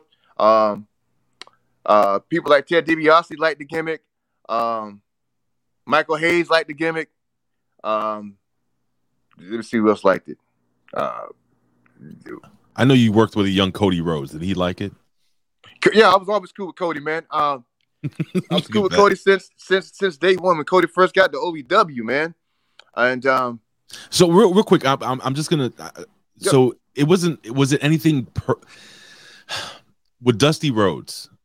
It wasn't anything personal. It was just more of a professional. Like, did you like him personally? And you're talking about his kid as well. You know. Yeah, I was cool. Cody, I was cool with. I enjoyed Cody. I liked Cody. Were they two different people? That's what I'm asking, I guess. To me, yes. Okay. I have no quarrels, and I know everybody in the whole entire world is supposed to look, man. You see, I see. Dusty Rhodes couldn't tell me he couldn't run that jive on me, right? All right, because when you would tell me, all right, when I would do my Ernie Ladd, right? Mm-hmm. That means I'm telling you about things in life that a lot of other guys haven't experienced yet because they're not old enough or they haven't been on their own long enough. So I would give Dusty Rhodes, I would write up characters. I wrote my Jim Brown and my Oakland Raider character, right? Mm-hmm. Took the time to type it up and giving it to him. He would say, man, this is good shit. This is good shit, Evans. This is good shit. And I was around Dusty Rhodes like at least three to 4 days a week. It's good shit, baby. It's good shit, baby. Yeah. You know, so keep doing what you're doing, Evans. Keep doing what you're doing. Keep doing what you're doing. So, okay. You know, so I'm thinking we're going somewhere with this. And I was like, well, because you remember, I was like, well, I even wrote some stuff for like, well, you know, what's his name? Big Zeke. Ezekiel. Ezekiel Jackson, yes. Yeah, we were there together for a while, and I wrote this super duper cool thing for us, man. Rose didn't like it, so well, that's too much. You know, I'm like, well, I wasn't there to kiss nobody's kiss. I was never no ass kisser, mm-hmm. And I wasn't going to kiss his ass. Mm-hmm. I'm not the only man in the wrestling business that's man enough to talk about. Hey, you know, I know everybody else in the world loved him to death. Thought he was. That's fine, but when you're stealing my intellectual property that I wrote up, right? No, I'm man enough to tell you to your face, hey man, that's my stuff. That's mine. So, mm-hmm. Did you see any issues between he and his son, like Cody at the time? Because you said you got along with Cody pretty well. Yeah, all the time, man. There's certain people that like Cody, some people that don't like Cody. A lot of the people I know that actually knew Cody as a young guy liked him, including Ben. So there's certain people that think he's fake as fuck. So I just wanted to maybe, you know, you had more of a relationship, maybe clarify, you know, what your experience is, you know, with probably one of the most popular and over people right now in the business. Yeah. Yeah. I can honestly say that, our conversations, I never had an issue with Cody, even when I was on the road, man, doing dark matches and house shows. So, Cody always called me Hammer, man. He's always, he never acted sideways with me because he always showed me respect. When he came into the locker room, did he come up from a door? Like, did he slowly rise up into the locker room like he does in his... What are you laughing at? Picturing it? Nah. Did he have like a cool jacket? No. Yeah, I think he was working with Sean Spears, and they were a nice little team, and... he was down to earth, but for the ones that say he's fake as fuck, maybe he is fake as fuck to some people, but I haven't seen him be fake to me. And if he has been fake, I guess he's pretty good at it. But well, I mean, with your background in the military, and you know, you're also a worker, you know, it's very difficult to not only fool somebody who served our country in the military, but it's very difficult to fool somebody who's been in the business. And also on top of that, you know, where were you born and raised, if you don't mind me asking again? Actually, I was born and raised in South Carolina first. South Carolina. All right. So yes, South sir. Carolina. And you're still in the South? You don't have to tell exactly. The vet doesn't tell us where. We assume he's somewhere in the United States, but the vet could be, you know, in fucking Germany for all we know. It's still classified, Hammer. It's still classified. Yeah. That's cool, man. Where do you rest your head? I'm in South Carolina, man. I'm back. Okay. I moved back. Like I said, my parents passed away a couple of years ago, and sorry to hear that. It's all good, man. Thank you. Yeah, man. They you know, you mentioned your dad not too long ago about your dad's passing, man. Trust me, man. I realized something else in my life when once my dad passed, and I began meeting so many guys, other guys who lost their dads and whatnot, and their moms and so forth. I began to realize, aside from personal things, it's good to know other people who experience the same walk in life, because we all are here together, and you said yourself, wrestling helped you cope with your dad's passing. And I listened to that a while back. I said, yeah, man, you're surprised how many guys who their family, their fathers and their moms either liked wrestling or didn't like wrestling, but we as individuals, we have that one common bond, you know. Mm-hmm. And here we have, and you can't shake it. You can be from another country, it could be a different race, mm-hmm. you could be a male or female, and still this magi I call it brings us together. And when another thing about it, real quick, it's a tight family though, man. Like people, you know, we argue AEW, WWE, everybody, but whenever people come at us as wrestling fans or people that have been in the business, we usually get together. You know, it's like a bonding experience. Like this group of people that we have here in the chat that come here every single Wednesday, you know, usually down with us, usually come in with us. You know, we've established like a really good family, and you know, for you losing your dad, it sounds to me that you had a very close relationship with your father, like I did with mine. Yeah, he always wanted me to. Yeah, mm-hmm. and this whole wrestling thing kind of like it helped us stay close to our dads, if that makes any sense. Yes, it does, man. Because I mean, my dad used to say, what did you say? Well, what's your character going to be? What's your name going to be? He would try to help me sometimes. Say, well, why don't you call yourself the brickyard, something from the brickyard, or the some old South wrestling something shit. Strong.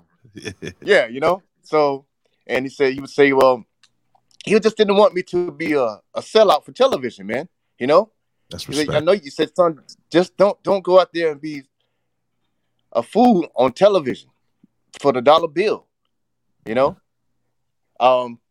Which, like, I'm like, well, when I learned, you're not gonna see me with a unicorn on. I don't care what it is. You're not gonna see me with a unicorn on my head. What about the cereal? Because it's fucking delicious. Nope.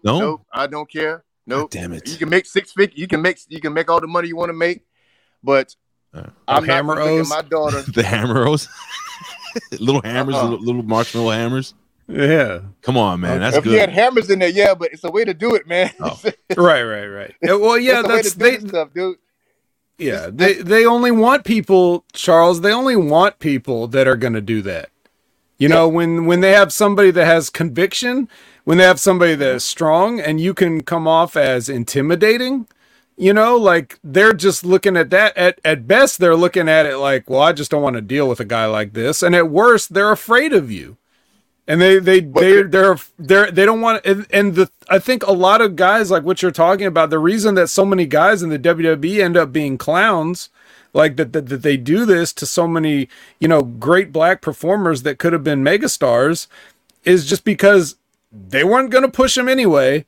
So. Right. They have to figure out, how do you have a giant, intimidating, strong-looking character that doesn't beat everybody? And since they don't have the answer to that, they just say, "Oh well, we'll just make them dance, or we'll just we'll make them foolish, or we'll do anything to make it believable that this guy could get beat." Because ain't nobody beating Bobby Lashley. Like, are you kidding? And so when they can't figure out how to get Bobby Lashley over, they just take him off TV. Oh, we'll just sit at home, Bobby Lashley. Like, you know, so because they don't want a guy like that to be the guy, they just look for any excuse not to have him be that guy.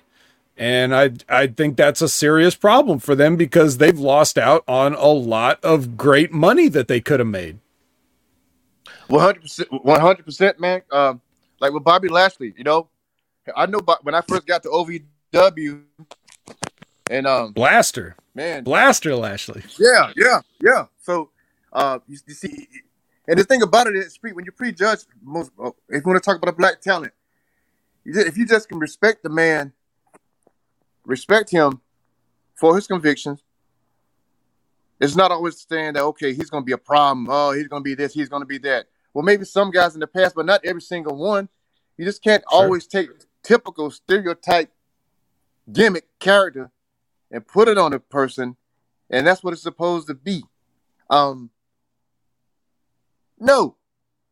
because you, for goodness sakes, you know, and then you get to, they want to chastise you because you speak out on it, because you have something that you stand for. It's just like, okay, you got homosexuals and gay people and transgender. Fine. Do what you want to do. But if you want to want people who have certain convictions to respect them, well, respect me too. How hard is that to do? It goes both ways. You can't just respect a certain group of people and don't respect the other group of people. Mm-hmm. It's respect, you know, is earned, bro. That's not a real respect. That's not a real respect. That's a fake respect. When you're pretending to respect somebody so you don't get heat, that's not real respect. You know what? You know what's something I'm noticing also, like just talking to you and talking to other, you know, performers, wrestlers, sports entertainers in the past, and we lost him and he's back. Hold on, let's wait till he gets back. Here he is. What I noticed is I've spoken to a few other, you know, guys and girls in the business of color, Latino, couple of African Americans, so on and so forth. And I noticed one thing, and Ezekiel Jackson. It's funny that you mentioned that because we've communicated on Facebook here and there. Yeah, he is a now you see the guy, the way the guy looks, right? Oh, he's through the whole gimmick. You know, he used to flex, and he was a very intimidating looking man. Very well spoken. Very well, yes. Now, highly intelligent. And now I'm speaking to you now, and you're very intelligent, you know, very strong, you know, well articulate man. Is WWE afraid of that shit? Do they not want to see? And I'm not trying to make this a race thing. That's not my thing. But to me, like speaking to so many people of color that have been in the business, I feel like WWE doesn't want to have that intelligent, well-spoken, you know, tough person of color.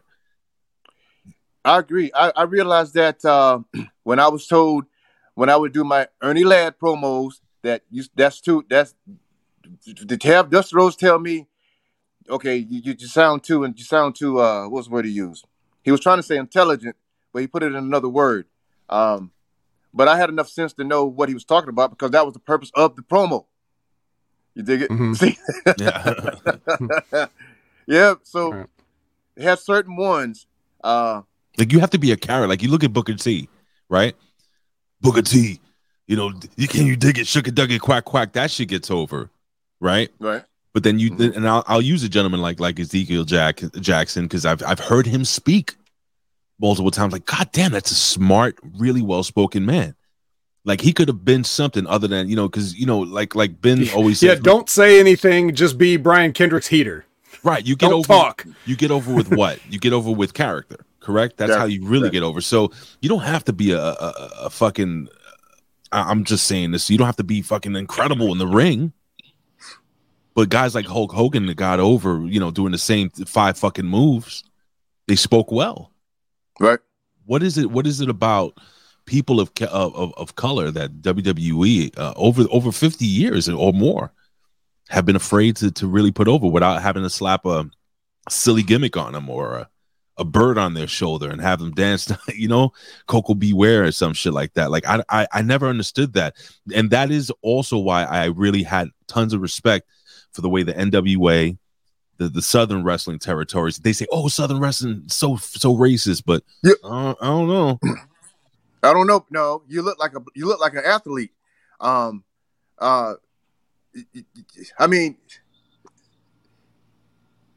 as you say, once we you guys mentioned earlier, I think the last week, you know, when you get older, you start to see things for what it really is, for what they really are. All right, and unfortunately, those with the power and the money. I mean, it's up to you as an individual if you want to say yes to it or not. So, and in regards if you're on television and because once you paid your dues, man. And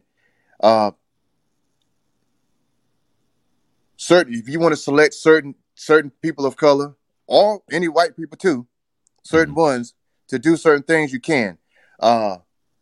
Is the fact is you have other races. You can't put a label on every type of race of person. Every race of people is supposed to stereotype them. That's not how you. Well, that's how they choose to do it. And like for me, right? If I ever had the opportunity to work for them again, right? Mm-hmm. Which I feel that at my age, I feel like I'm one of the few because not too many guys are 50 years of age and still look the way and still in shape because he didn't take crazy bumps. He didn't do crazy. He didn't do all these. He didn't have a hard life, a hard living. He didn't do a hard partying and so forth and so forth and so forth. You know, I mean, if Luthez can still go ahead and in his 60s and in his at his age, it's all about how you take care of yourself, man. Yeah, you had Ganya throwing drop kicks at 65 on TV. Remember that? Yeah, I watch it all. I love watching it, man. And it's like, I was like, you know what? It's the reason I didn't get started in this business at the age of 19 and 21. And I feel if I would have, I'd have been done with it by now, or I wouldn't have been able to physically move. So I look at Shane McMahon doing a leapfrog. Well, like Rip Rogers said, if you train up to it, you probably still can do it. So a lot of things is how you take care of yourself and things that you say, yeah, at the end of the day, it's up. You just say, yay or nay, do I want to jump off this cage and puncture my lungs or not? So you can't, between that and the stereotypes of having people control you, being intimidating, it's like, look, when I met Vince McMahon, he walked up on me like, what am I going to do? What am I supposed to do? Swallow my nuts or something? No. I mean, the fact is, and you hear this on other guys' podcasts or interviews, Vince McMahon is a man too. So why can't you carry yourself like a man? Just be man to man. I know that's a lost thing these days because you gotta be so sensitive. And I'm not browbeating the thing, but you just have to have certain convictions about yourself. And it's pretty obvious throughout the years, okay? The WWE gets to make a fool of you if you let them. If you say yes to it. So for you to stand up for yourself, say, no, I don't want to do it like this. I don't want to do this. I don't want to do that. I have, for example, he would say, well, I don't want my kid, I only have, let's say if I had like a lot of kids. Well, I don't want my kids to be going to school knowing that their dad, well, it's a different time frame now, so I guess it's different now. When I was coming in and breaking in, you know, you wouldn't want your kids to be at school and know that, okay, well, my dad has to wear my dad's a cross. He wears a dress on TV. At that time, not nowadays. I'm saying at that time, but you would want to be able to like protect your own intellectual property, and you could do that by speaking up for yourself and telling them, "Hey, this is what I'm going to do and not going to do." You never see Ron Simmons. It didn't happen to Ron Simmons, did it?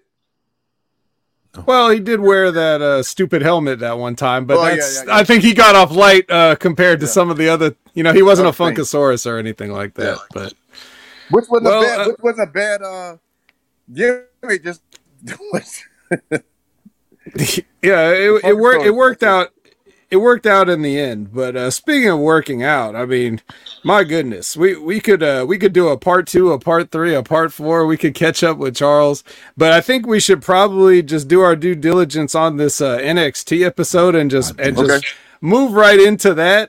And I will try to blast through it just like Blaster Lashley, and not spend too much time. So I'll get Charles's thoughts on all these things here, because I don't have a lot. Ray, I don't know if you have a lot, but geez, this was not okay. So all right, I guess, okay. I guess here we go, ladies and gentlemen. It is time for NXT.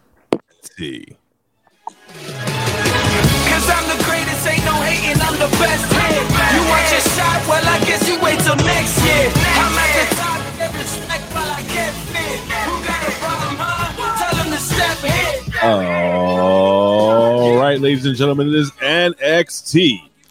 NXT was live, ladies and gentlemen. Yes, live on Tuesday, July 25th. This is the go-home show for the Great American Bash. Ladies and gentlemen, it's not just me. It's not just the vet. We have Charles the Hammer Evans going to break this down for us. So, vet, take it away, my friend. All right, well, we're going to start out with a recap of everything that Dominic Mysterio's been doing on SmackDown, Raw. SmackDown, he defended that North American Championship against Butch. On Raw, he defended that North American Championship against Sami Zayn. And he's back here now with his best lady friend, Rhea Ripley. Mm-hmm. And they're trying to get some heat. And then Wes Lee comes out and he's like, hey, I want that belt. And Ali comes out, he's like, hey, I want that belt. And it looks like everybody wants a belt. I mean, what else is there really to say here? Ray, have you been following Dominic's exploits now that he is the North American champion under your purview? Do you now have to watch Raw and SmackDown to see what he's been up to? So here's the deal, guys. Hell no. I'm not going to watch anything other than NXT right, if I don't have to. I tried watching Raw when I jumped on PWC, bro, and that shit was just 3 hours. It was an hour. God damn, it was 6 matches in 3 hours. So let's just leave it at that. All fucking recaps, all promos. It was just dragged out. Now, we discussed last week, Hammer and Vet said that if I quote you correct, that Dominic was exposed in the ring. And I really wanted to hear your thoughts on Dominic's exposure from last, because I know you were definitely watched last week. What'd you think of it last week? And also this whole situation this week, man. I mean, everybody wants that mid-card developmental title, apparently.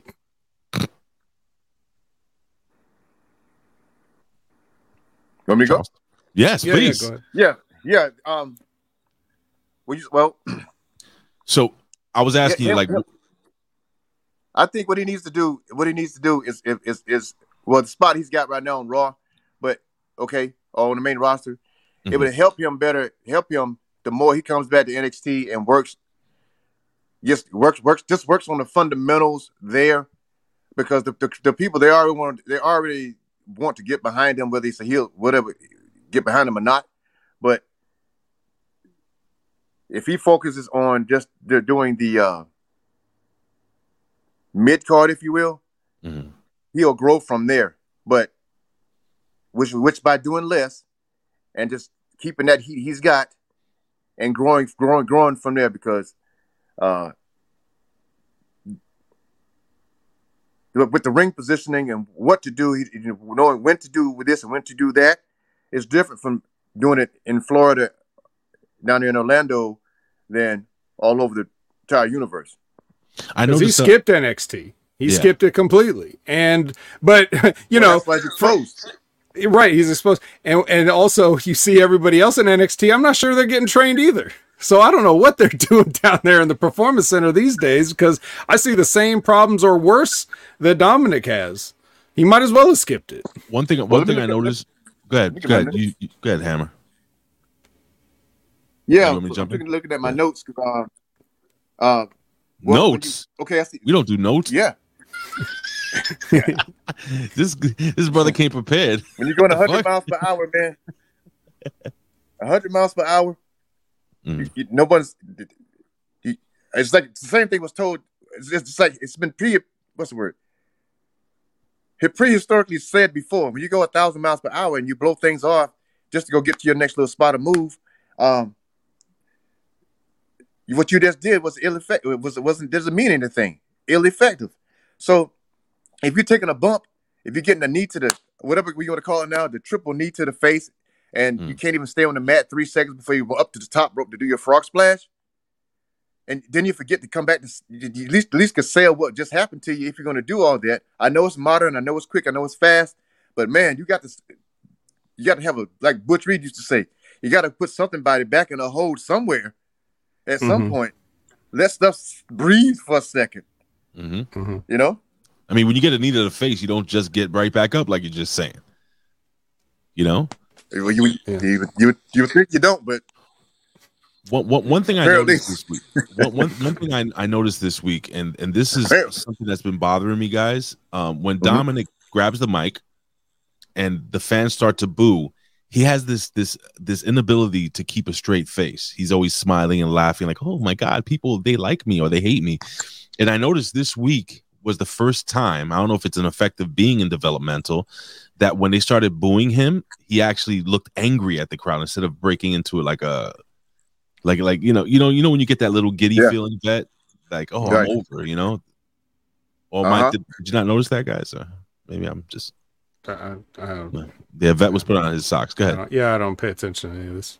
Okay, go ahead. Well, it's good that he is noticing it and taking his time.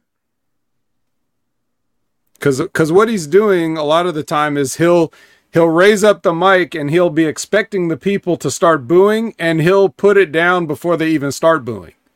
Right. You know, Russo pointed that out before. Like, he'll just he knows it's coming, so he just stops talking before the boos even come because he knows that's the spot. Well, you know. All right, but anyway, let's move on from this. Mackenzie's with Tony and Stacks. They get interrupted by the football guys. I don't really think there's much to say here. Schism is in the ring, you know, with the jobber entrance. Trick and Mello come out, but that's not all. Then they show how last night at Raw, Lyra Valkyria was apparently there to challenge Rhea Ripley on a digital exclusive. And then... Go ahead, what happened? What happened, Hammer? You don't like that? It's awesome. No? Slow down, please. Golly. Oh, God. Who? Me? Okay. No. What's the girl name? Valkyrie.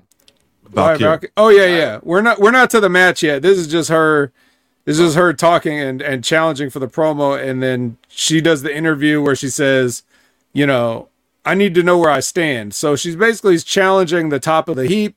Because she needs to know, like, well, at best, basically in another way is like, do I still need to be down here in NXT with these bums, or can I move up to the real, show? Is basically what she's saying with this promo here.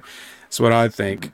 But then we get Dragunov, and then we get the 6-man tag. So here's the 6-man tag with Dragunov, Trick and Mello versus Schism. Now, Charles, when you're talking about 100 miles an hour. It's like every tag match in this, they don't take their time with it. They just rush through it as fast as they can to get to the next spot. And it's a 6-man tag anyway, so maybe they feel like, it doesn't matter. But, you know, what's your view on that? When you're in a 6-man tag for TV or something of that nature, you know, Rip really made it simple for us to do. 100%. Yes, sir. But we know it just can't be that simple for the WWE and television. So everybody's got to get some shit in. So what was your experience like with that? And what did you see from these guys on this night? Well, a 6-man tag is one of the easiest matches there is in pro wrestling, man. A 6-man tag, as we know, you get in, you get out. Nobody gets hurt. You do this, you do that. And everybody puts everybody over. You finish up easy. You finish up the match in an easy, smooth way, psychology-wise, instead of 6 months, which ends up being a lot of stuff going on. I watched it, and then when it started breaking down was when there was too much going on compared to Let me get in. Let me get control. Let me tag out. Let them in. Let me get control. Smooth transitions like that, which a six-man tag is the gimmick of the match. It's a tag match. Right. Right? So it seems like to me, you should have more than enough time to have six people tag in and out that ring at least two times if you wanted to. Mm-hmm. Instead of six individual spots going on, which end up being, like I say, when you go too fast, it looks like a blur, which is what it ended up looking like. I say that because it was told to me before. I thought lots of times. And when you have experience now, you can say, okay, you understand. Later, unfortunately, they're not going to learn that until later. When you're in a six-man tag. And sometimes in a six-man tag, you have guys trying to do their own thing, their own little spot, so they can get highlighted. And it's like, well, okay, what is there? Any, like the Al Snow effect. Is there any other piece of business that we need to have? Were we trying to get over here while we're doing this six-man tag? Right. You know what I mean? Or future business we're trying to set up for future business or what? Yeah. Well, in this case, we had a little bit of business, which is fine. Like, because, you know, I think what you're saying, when you're talking about the way we were taught, it's basically, you could basically have the match without talking to any of the five other guys. If you just have one person to be like the battery that runs the whole match, they can tell the other five guys and the ref what to do, and then you don't have to worry about anything else. Now, for this particular match, the only thing they really need to worry about was the finish, because with the finish, they wanted Dragunov to accidentally take out Trick, so that sets up what ends up happening later in the night. So that's really the only thing that you have to pre-plan is that one spot. And the rest of it can be improvised. But like you said, you know, we got to get our stuff in. And, you know, who knows how much of that is them and how much of that is their agents telling them, hey, we need to do this. I think this would be really good. Sometimes the agents want to overcomplicate it so that if they pull it off, it makes them look like, hey, that was me. I came up with that, you know. So we're all trying to, all right, ha-cha. We're all trying to get over. So that's basically it. But you know, the good guys win, and they did set up the heat. Don't forget, Vet, the two guys in the mask is definitely the Diamond Mind.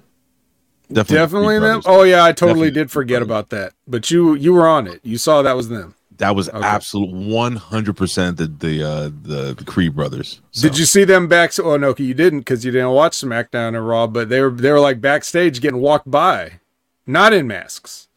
Really? Brutus. Yeah, I think I can't remember if it was which one it was or both. The chat can tell me, but the Creed brothers were definitely on one of those shows in the background, getting, you know, doing the whole "Hey, I'm in the background" thing. People are walking by me. Okay. So that works. So there was that. But yeah. So I mean, what do you think, Ray? Did this properly? Did this get you excited to see what was going to happen between Trick and Dragunov later? I gauge this. By watching the reaction of the crowd, not the piped-in crowd, not the noise that they add, but the reaction of the actual crowd that's there, and the people that were there seem to be enjoying it. They seem to like it, and it seemed to kind of, even though it may have been 1,000 miles an hour, like Hammer was just saying or whatever, it's still, for me, I saw like a high energy start to the show, and it kind of carried over until one point. There's one match that I feel kind of took all the energy from this show and just went right down the toilet. And I'll give you a hint. It has something to do with the Vet's least favorite thing in professional wrestling. Ah, I see. A good teaser.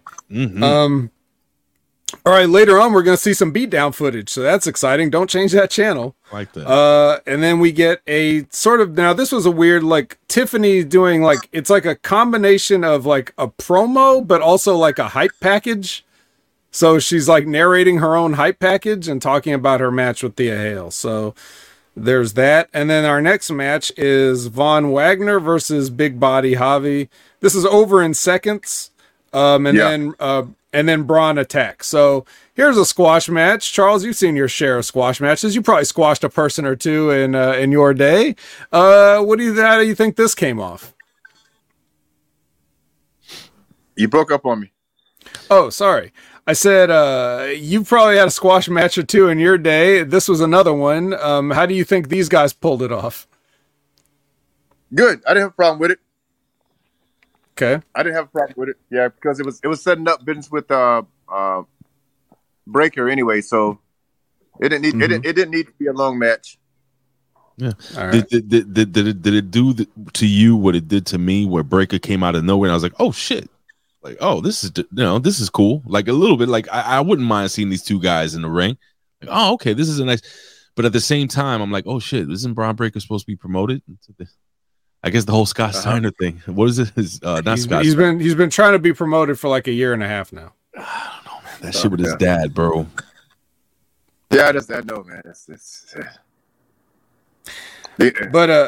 But as for Braun though, like what is your evaluation of the kid and where he's at in relation to his yeah? I would love to work with him, man. I would love to be like this OG carpenter mechanic, you know. Mm-hmm. I would love to put him over. Damn, man. I mean, because a guy like that, he's a natural athlete. He seems like a good dude in general that you can get mileage out of. Mm-hmm. I mean, I love to have him squash me, man.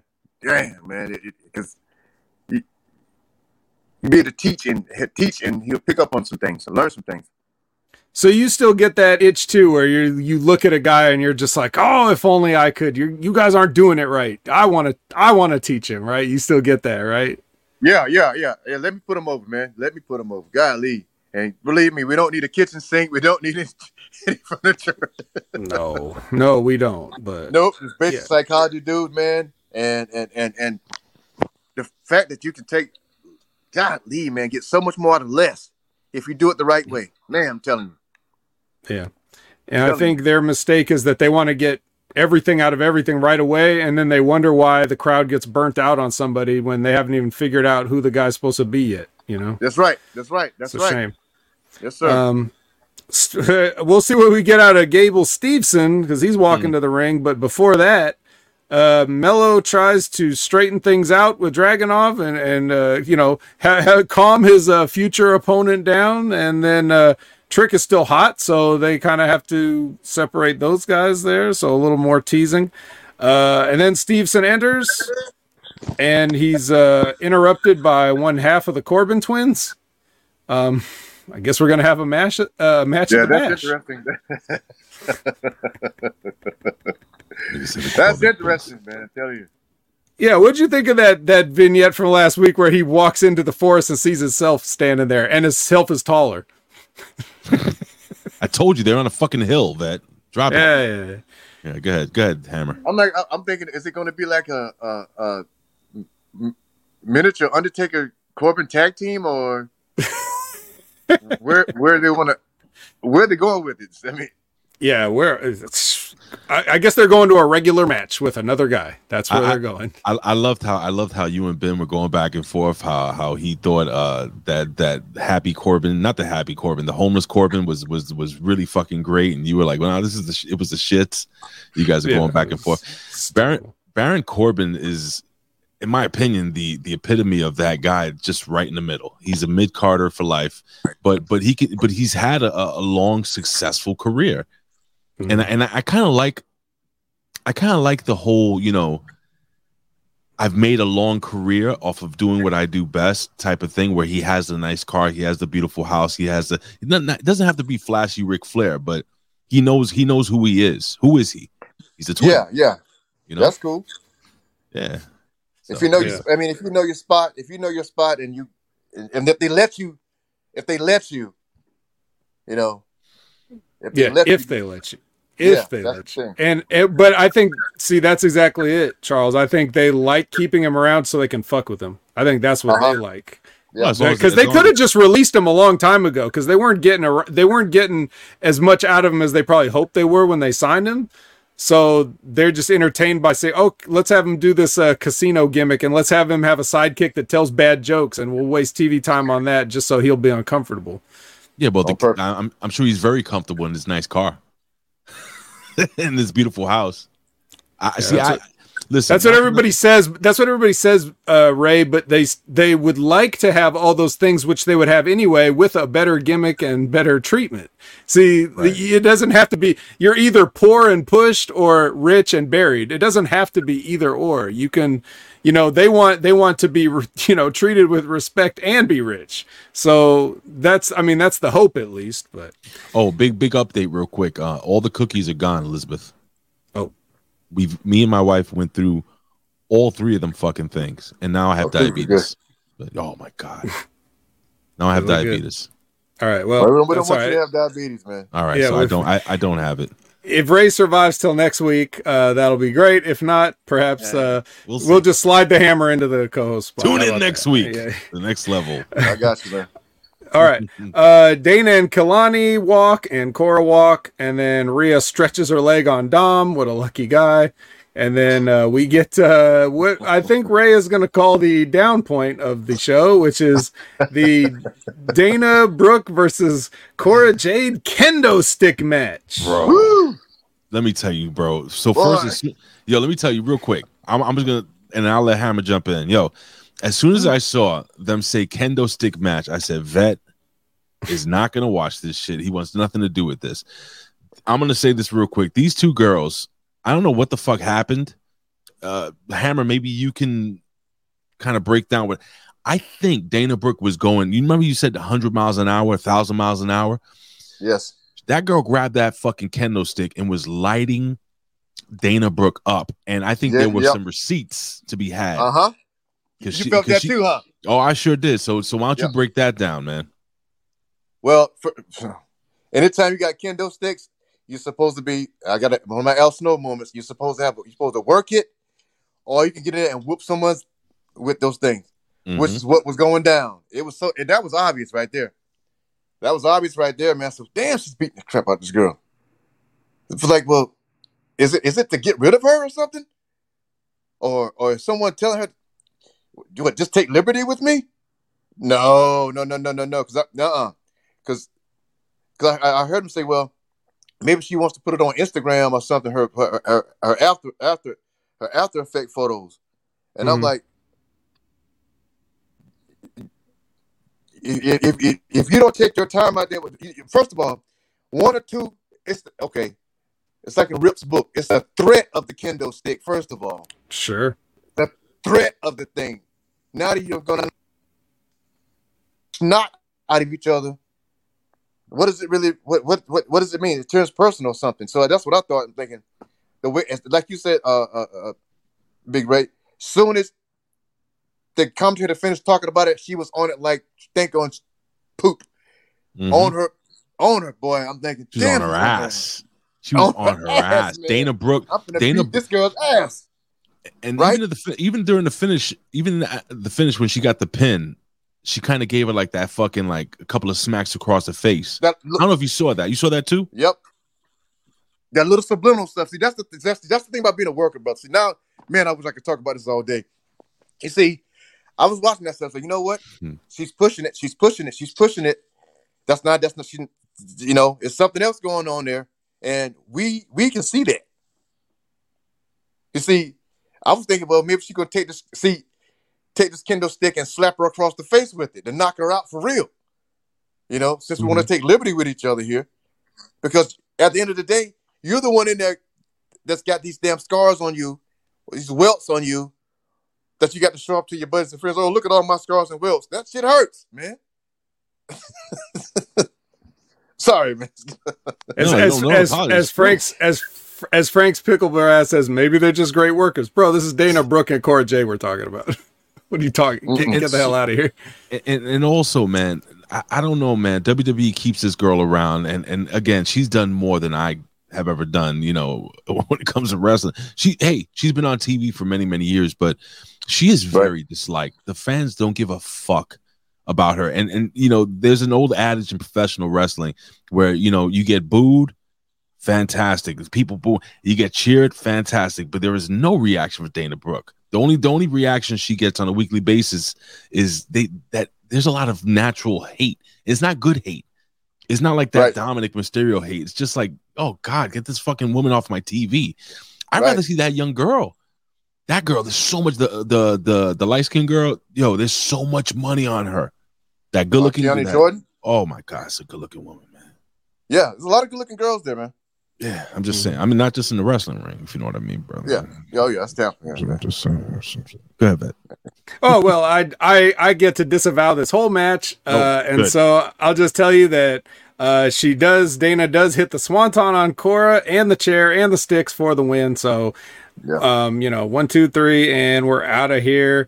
That's... But yes, good breakdown, guys. Now Carmelo Hayes is going to warn Ilya Dragunov, hey man, hey, hey. And then Ilya's going to be like, hey, hey. Yeah. They warn each other. Okay. And then Tony and Stax come out to the ring.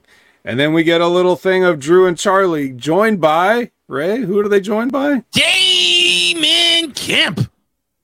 All right. So he's going to show those guys a thing or two.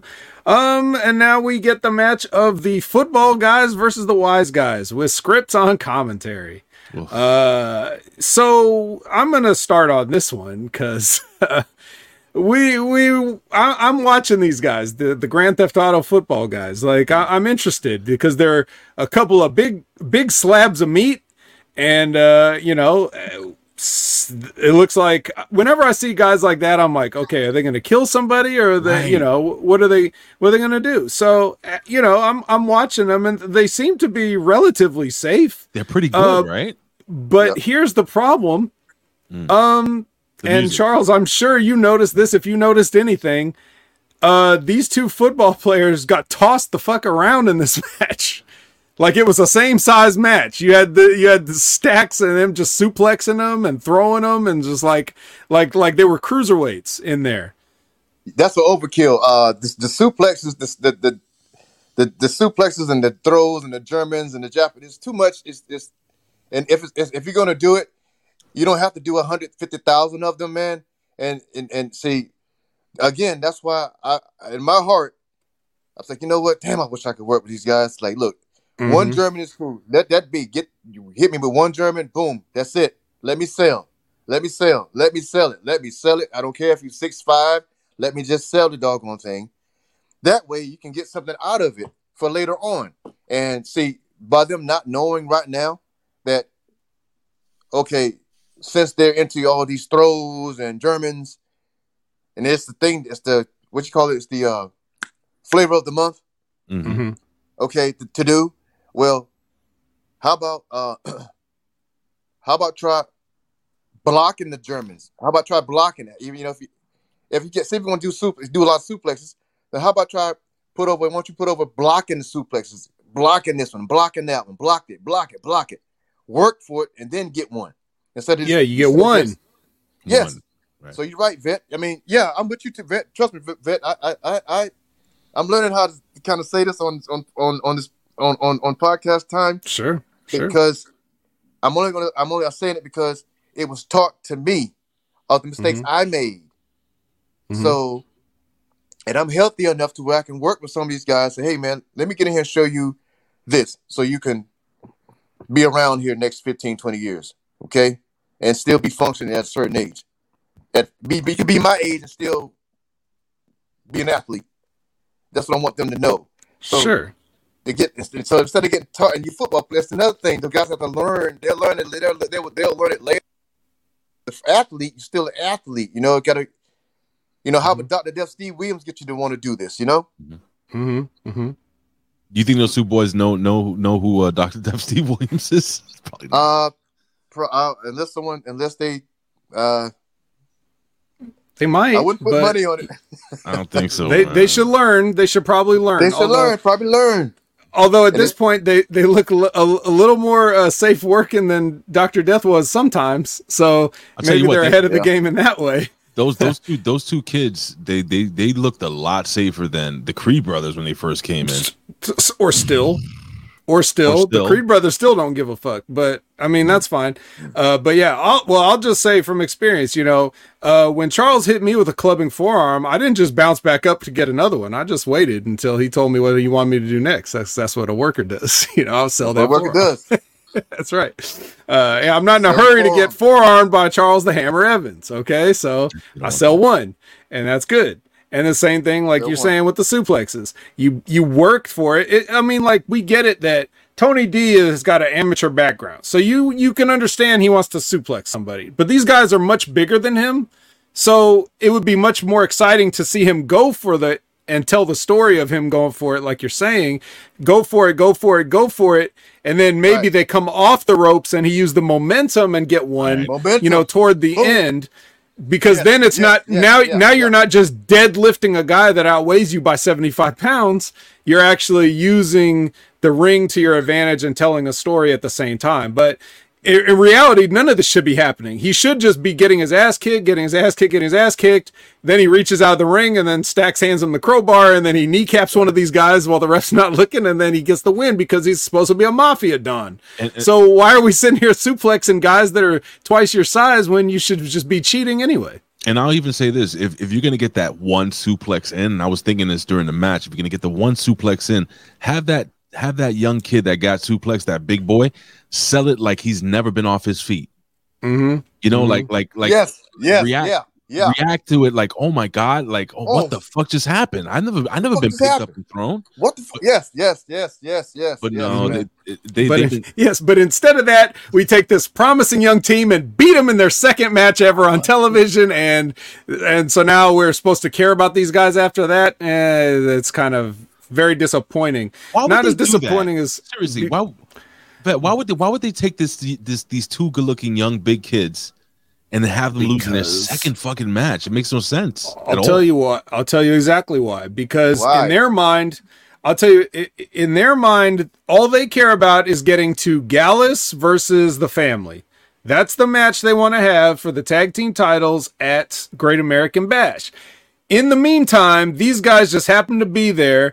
They're big enough for the win to make them credible threats, but they're not experienced enough for, in their mind, again, I disagree with this, but they would be inexperienced, so a loss wouldn't hurt them as much. I say, just don't put them in that position to begin with. You don't need more credibility for the family. They're credible enough as it is. We've seen them go back and forth with Gallus about the stupid prison skits and the deception and the Scooby-Doo and all that stuff. So that's enough build up for the match. We don't need to go over on the new kids that have a bright future ahead of them. Because now we've seen them beat and we're like, oh, these guys already got beat. In the fans' minds, that's how they look at it. Well, that's what counts. Uh-huh. Right? Mm-hmm. Fans' reaction. Anyway, let's move on. Right. So. All right.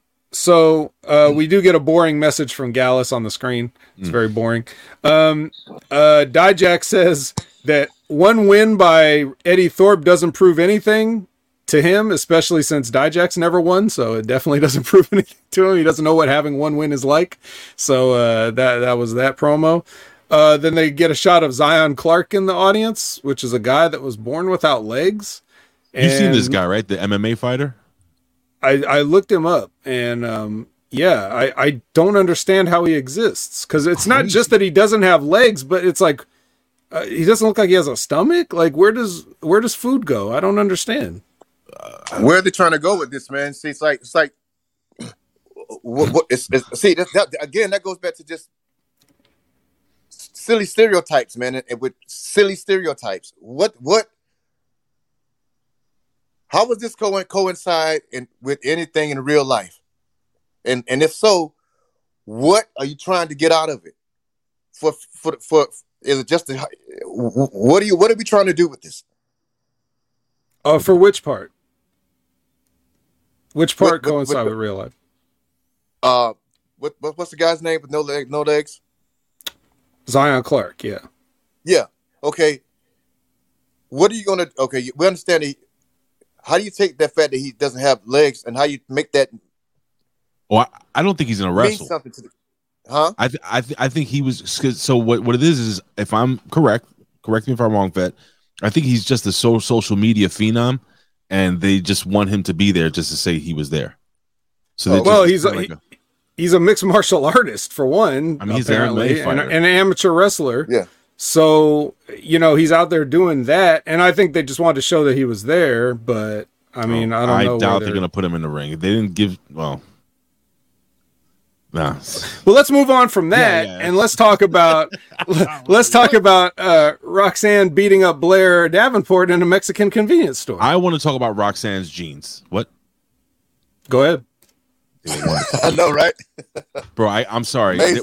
When I'm gonna put it this way, when I'm supposed to watch these two girls fighting, and I'm speaking as a man, so forgive me if I'm being a man right now, but I couldn't. God damn, she was wearing them jeans real well. That's all I have to say about that. Yes, she was. Hammer, your thoughts? Yes, she was. Man. Several things. Man, she was really putting over those jeans, man, and she's got a nice body. That's what she sure does. The actual scene could have been more vicious, but I agree. I can see that she wants to put the sexuality and the whole sensual thing, but she should have really kicked her ass if she's going to be that sexy.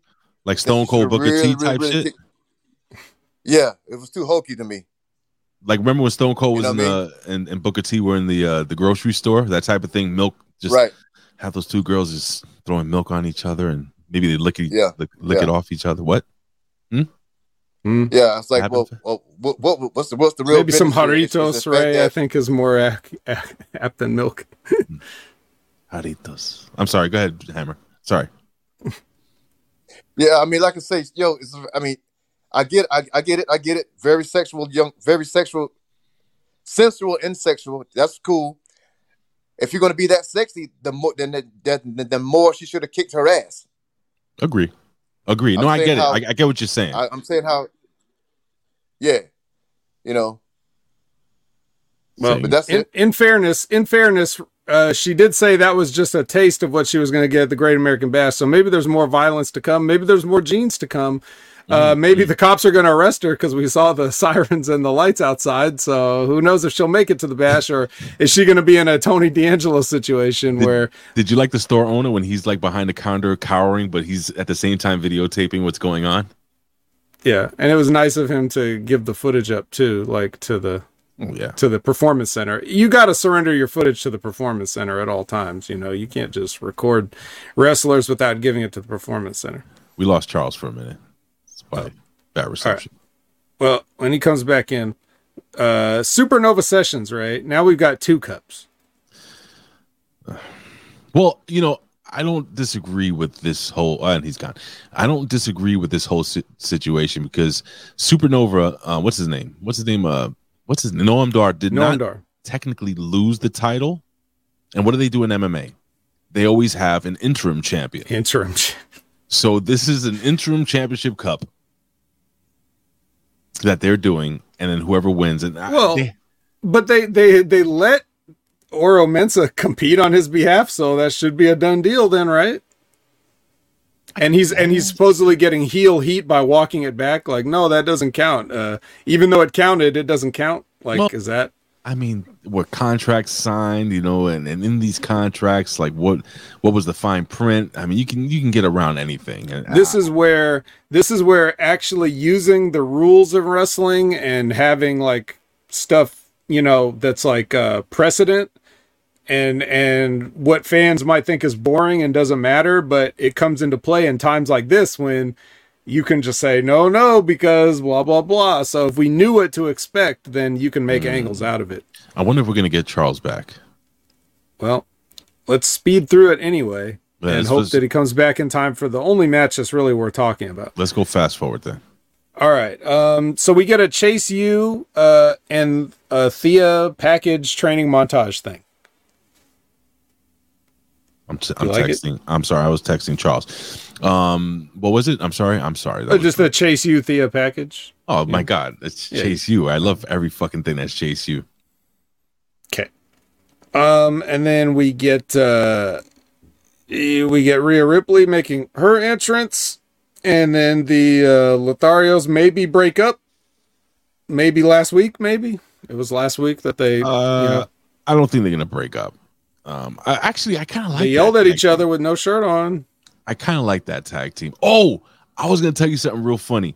So okay. I was going down a rabbit hole on Google Maps. You know how they have like the actual app and it takes you to wherever location. Anyway, so I said NXT. the NXT Performance Center, right? Number one, doesn't look like what I thought it would look like. But you know that little parking area in the back? Mm-hmm. Dude, it's just like a little shitty strip behind. That's where they do all the where the wrestlers park. And if you do Google Maps and you go behind the building, you're going to see Veer Mahan. It's Veer pulling out, holding a big jug of fucking protein powder and just looking at the fucking Google car. And then so that's how old the photo is that Google Maps took. Yeah, and then as you I think we got Hammer back. And you might have to unmute your mic, Hammer. And then continue, he's good. And as you continue on, you see fucking what's his name? What's the big 7-foot guy? The Dabakato? Not him, the African American dude. Obafemi? Is it Obafemi? Yeah. Yeah, you see Obafemi getting out of like some shitty car. I was like, holy shit. I was telling him, Hammer, that when you go on Google Maps and you put NXT Performance Center, and the Google Map car, you see all these wrestlers. You see, I think, what's his name? Bruce Pritchard back there with somebody like reading a script. It's crazy. Anyway, just thought you'd find that fun. All right. Well, I'm glad we have Charles back, because we could talk about the one good match on the show that we had here, which was Lyra Valkyria versus Rhea Ripley. Mm-hmm. I know why I like this match, but I'll let Charles go first. Well, all right. Well, I understand what they're trying to get over here with this match here with the Lyra Valkyrie. Mm-hmm. I guess. All right. Your transition stuff, man. I'm having my Nova Mike Bucci moment. When you have something done to you, even in an Al Snow moment, even if in the moment of desperation, the more you take time to put just that little bit of stuff over before you go do your other move, you'll have the people in your hand that much more. Instead of, for example, I shoot you off the ropes, boom! I give you a back breaker. I give you this, I don't know, a double back breaker or something. Instead of just instead of just 1-2 kick out, haul ass to the top of the ropes. Why not just take a split second to sell what I just did to you, and let me sell what? Because I'm tired now. You're tired. Let me sell. Okay. Just take that little bit of time. Then go to the ropes. Then go to the top turnbuckle. Mm-hmm. Climb up there instead of just flying up there to go get in position to hit this thing. And especially if you know that it's not going to be the finish. If you know that they're going to kick out of it, you should take that much more time to be putting it over, selling what you just happened to you. I wrote it in my notes here.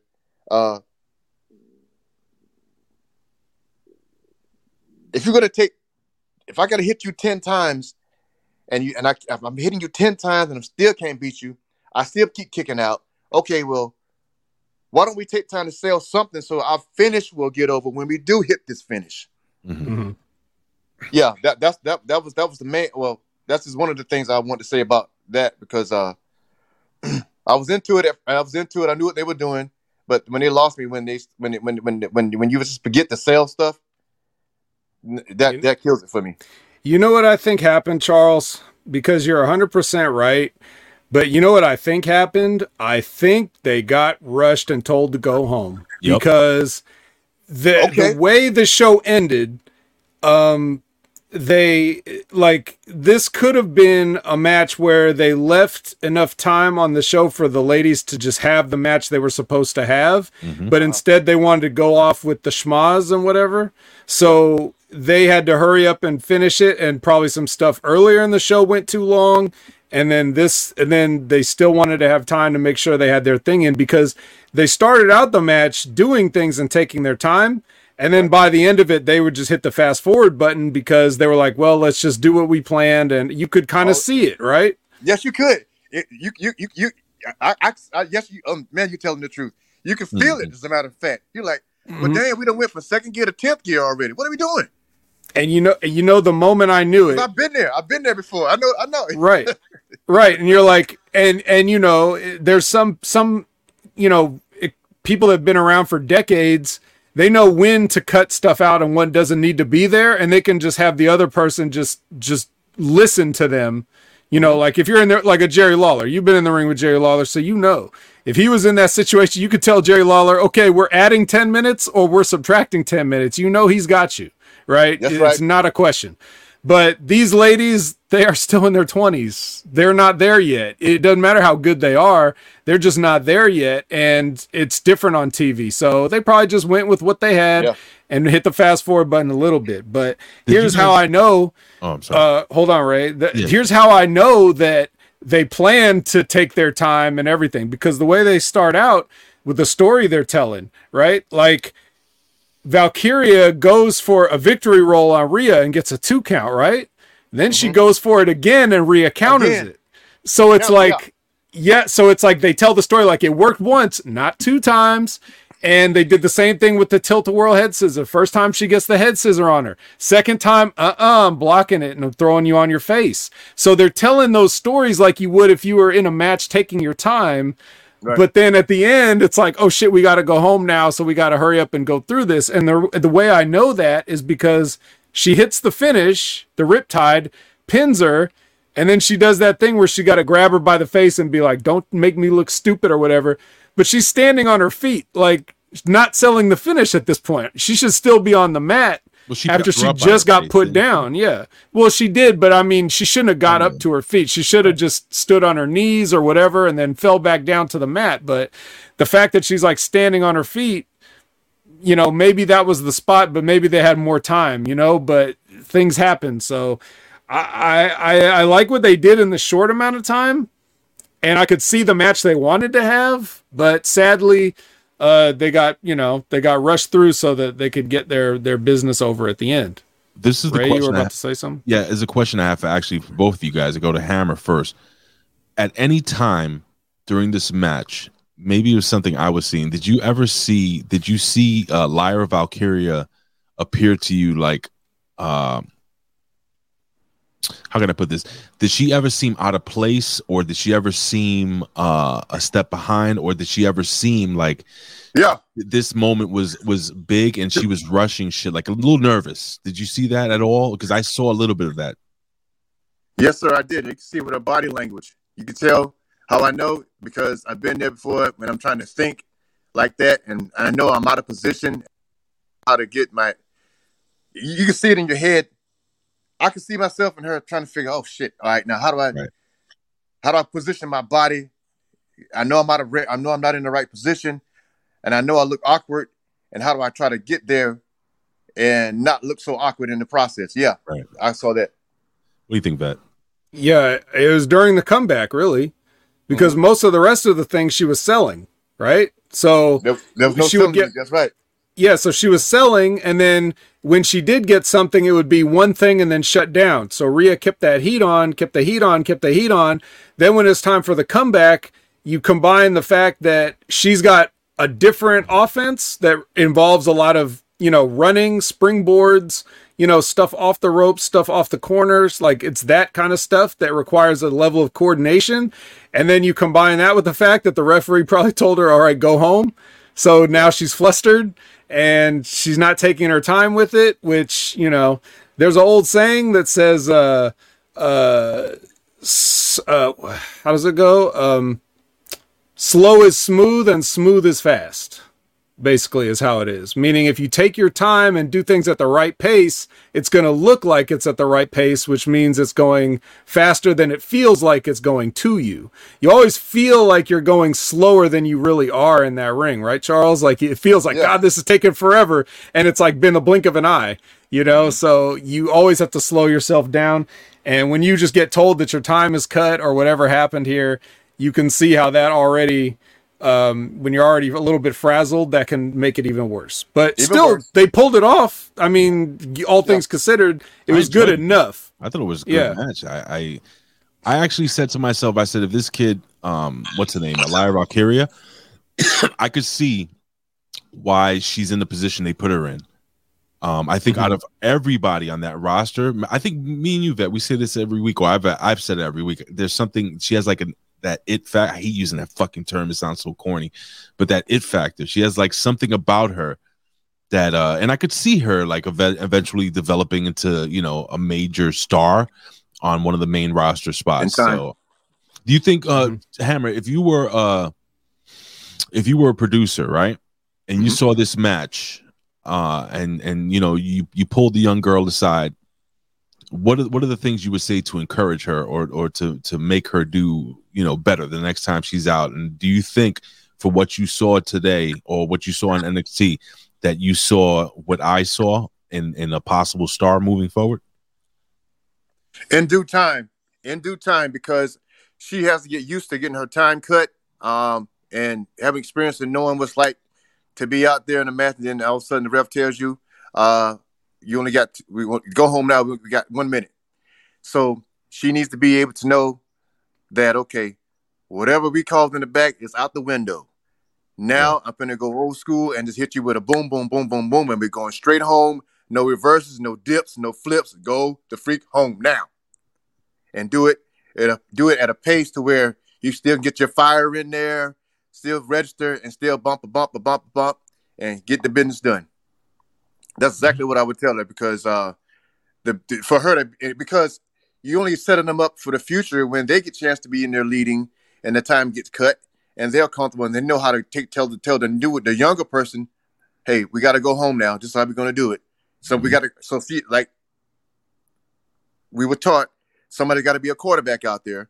So having experience and still being in enough shape where you're not winded mentally, physically, you still can get the thing done. So that's what I would tell them, man, because the more they learn that, the better off they'll be. So they won't get exposed and it won't look bad on them. And when those situations do come up. Yep. Okay. Very good. And hopefully when they're the star, they won't go long and have to get their time cut. They'll be able to hit their times like a professional does.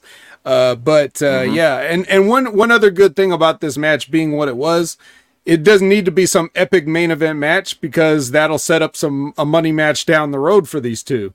Now you've said, okay, it was a little bit too early for you to challenge me, but maybe next time. So that's, I think for that, the match worked as well. I can't put these ladies over enough. They're the bright spot of this show. Yeah. They are the future, and I love them both. Another guy that I like is Trick Williams, and he's walking. And then the announcers run down the card for the Bash coming up on Sunday. And then Trick gets out there, and no music. He's just going to do the call out. He's like, hey, get out here. Dragunov's like, all right, no music too. So I like that. You know, I'm a big fan of when they don't play the music. I think I'm not quite sure, guys, but maybe you could tell me, because I went back and watched the earlier Dragunov match again. No, I didn't watch the whole match, but I scrubbed it, because when he threw Dragunov into the stairs, Dragunov came up with a knot. It looked like on his head. He always comes, and then I was like, and then I was like, did that happen from the stairs? Is he really a mark and took the stairs head first, or did it happen in the earlier match as an accident? Well, at the end of the previous 6-man tag match, he didn't have no knot on his head, so I guess he really did headbutt those stairs. This guy's crazy. This guy's crazy. Okay. Yeah. So there was that. And now here's the thing. I would love to ask Hammer's opinion on this, because I am on the record as like as a guy that was you know, I consider myself a chop specialist, but I know there's a time and place for him. The reason we use a chop is because it's a legal open hand strike in a wrestling match. Now, if you're in a street fight with a guy, you can forget about chopping a guy in the chest, okay? Right. In my opinion, it's like we're throwing hands and that's it. I'm not worried about your titties. I'm just going to punch you in the face as many times as I can, kick you, whatever, but I'm not going to be chopping you. But we see Dragunov chopping him in this street fight. So where do you stand on chops in a street fight? I think okay. If the business is we're having a street fight and you're chopping me, that means you never been in a fight. You can tell in as a pro wrestler, you can tell guys who've actually been in, who've either been punched in the face or have thrown blows. Okay, legitimately, A lot of that you get to see. You know, it's exposed. Nobody's gonna throw chops in this freaking fight. You mean in basic Army combat training, they didn't have you throw knife edge chops so that you guys didn't have to learn that? No, not my entire Army career did I ever throw in any close quarter. When we did close quarter combat training, we learned throws, strikes with the elbows. But for me to throw a chop, there was no Ric Flair moment. No. All right, gentlemen. Disappointing. I'm sorry. I'm gonna have to. What is it? Tear down your whole argument here, because right now I'm going to show you a street fight where somebody throws a Ric Flair chop. As you see the gentleman going for a fight, and this guy comes in and woo! Oh yeah, yeah. All right, so let's see the replay. Woo! So yeah, well, it was the finish at least. Oh. That's a great. Yeah, no denying that. I mean, if it's a finish, it's a finish. All right, so that was good. That was good. All right. Well, anyway, yeah, we can't really top that. Mello, he the humanitarian that he is and the friend that he is, he intercepts the human torpedo or whatever it's called, and then Dragunov's left standing tall. Will he be the next NXT champion? Dragon, I think so.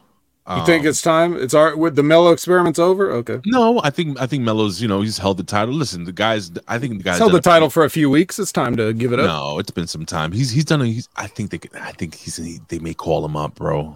I think they may call him up. But what about Dragunov? You said Dragunov's getting called up and he's going to join one faction. Then you changed your mind and said he was going to join a different faction. So we have the Great American Bash card here, and I just wanted to run through it real quick in a quick rapid fire. You ready? God, no. All right, Dragon Lee, Nathan Frazier, Ulises Leon, them versus Metaphor. Who goes over?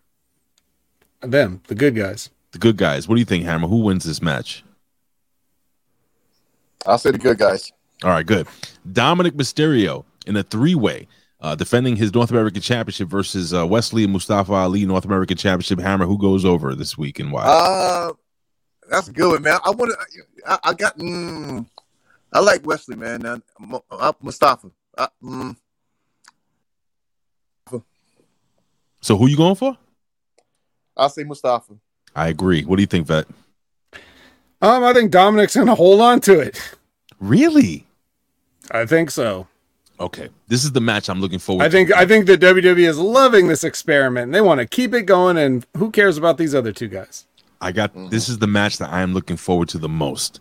Tiffany Stratton, the NXT champion, versus Thea Hale in a submission match. Vet first and then the Hammer. Who goes over? Tiffany Stratton. What do you think? You think they give the belt to Thea Hale there, Charles? It depends if they got something for Stratton or not. I'm gonna say, man, it's tough. Stratton. All right, I'm gonna go. I'm actually gonna say Thea Hale.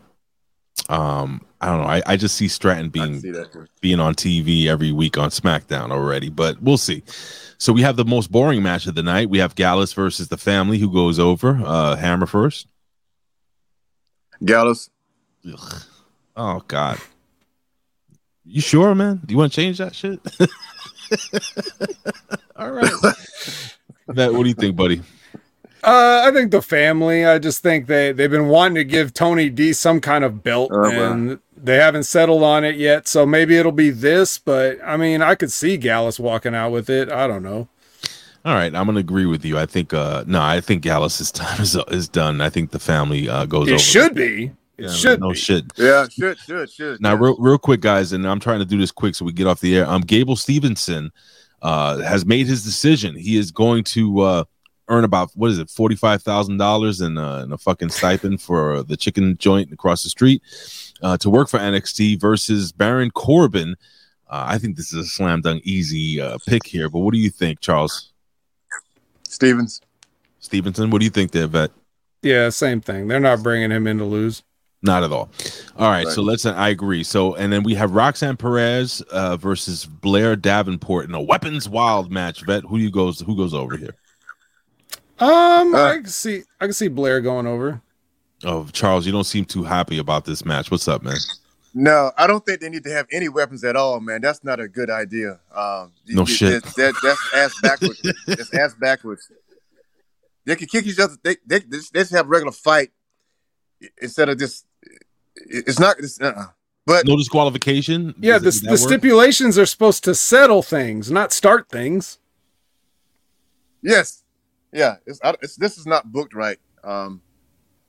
So Davenport. Right. I'm gonna go with Davenport too. I think she's got the push. They're kind of like pushing the girl right now. In the main event of the evening, we have Carmelo Hayes versus Trick Williams versus Ilya Dragunov. I'm gonna kick it off, and I think Ilya Dragunov. They're gonna put the belt on him. What do you think, Hammer and Yvette? And we'll go home. I say Dragunov. Oh yes, see. That's why I like Hammer. What do you think, Yvette? Yeah, that's thinking. I think, well, I don't know. Yeah, maybe Dragunov. There's going to be some gimmickry though. There's going to be something to do with Trick, and like whether Trick costs him it or, God forbid, I hope they don't do this. But if he turns on him, then we might see something. But I don't see why he would turn on him because he just got his ass kicked really bad by Dragunov. So it's like, why would he help that guy after he just kicked his ass last night? So, I don't know. Wow. All right. What? I'm gonna do this real quick. I'm just gonna put over a couple of shows that are gonna be on, and then Vet, and then we'll have Hammer sign off and do all the social media stuff. But tonight at 7 p.m. Eastern Standard Time, it is the A Show. It's going to be myself, April Hunter, and the beautiful Colin. Colin Weiss on, gentlemen. We're going to be talking about that, the Jason Aldean controversy and a whole bunch of other stuff, Bronny James and so on and so forth. It's going to be a fun show, a lot of fun show. And then this weekend, it's going to be the Pro Wrestling Reflection. And I don't know if you know about this organization. Some people don't, some people do, but it is XPW, run by that piece of shit porn star fucking guy from 2000. If you don't know what I'm talking about. Rob Black. Yeah, that piece of shit. So we're going to be talking some XPW, so check that out this weekend. Guys, you know where to follow me on social media, Vet. Yeah, at Opinion Haver everywhere, on every single Hameen Media Group show. Watch Wrestling with Rip Rogers every Friday, and watch Stevie Rich's on everything. He's got a new episode of his podcast that just dropped today about motivation. Motivation. What do you do when you don't feel like doing it? Well, I think Charles would agree that when you don't feel like doing it, that's when you need to do it the most. So do it anyway, right? That's right, 100%. So I wanted to sincerely, and I mean this, thank you. Jumping on with us. Yo, I would honestly say, Hammer, anytime you wanted to jump on with us, I think he's up there with the Pierce Austins and the Jimmy T's where they could just 100%. Jump in anytime. Anytime. Any fucking time. We're not doing 3 hours again, but anytime. It's been this long. Invite yourself. Thank you. Did you enjoy yourself, bro? Yes, I had a blast, man. I feel real comfortable doing this, man. I really like doing this, man. Well, I like you guys anyway. I like you guys' stuff, man. Thanks. Oh, our stuff, or just you just like the Vet, right? It's usually that way. Well, hey, I like the Vet and your partner, Vet, your partner from the Impact Attack, Brandon. Yep, Brandon. Yeah, I like him, man. I like you guys' style, man. Cool, man. Thanks. Yeah. I'm glad I got to be able to talk to you. I've missed you. I think about you guys from OVW all the time, and so it's just nice when it's like, oh yes, they are still just around and kicking, and they're just right there. Yeah. They're just a phone call away. They're just in touch. That's been my favorite part of being a part of Hameen Media Group. So very glad to get to talk to my buddy again. Likewise, man. Well, guys, Hammer, hold on for a couple of minutes after we go off air. And guys, we'll see you next week for the Next Level Wrestling Review as we recap the Great American Bash 2023. It's SummerSlam weekend, folks. Is this SummerSlam weekend? No, not yet. That's next month, right? I don't know what the fuck's going on. All right, guys, we'll see you next week. Peace. Later. Peace. Fuck you. Fuck you. Fuck you. You're cool. Fuck you, I'm out. This is the Humble Rip Rogers. Yeah, it's fucking me. Yeah, and listen to the fucking Hameen Media Group. That's Ben Hameen Media Group from Rip Rogers. Go get him and go fuck yourself.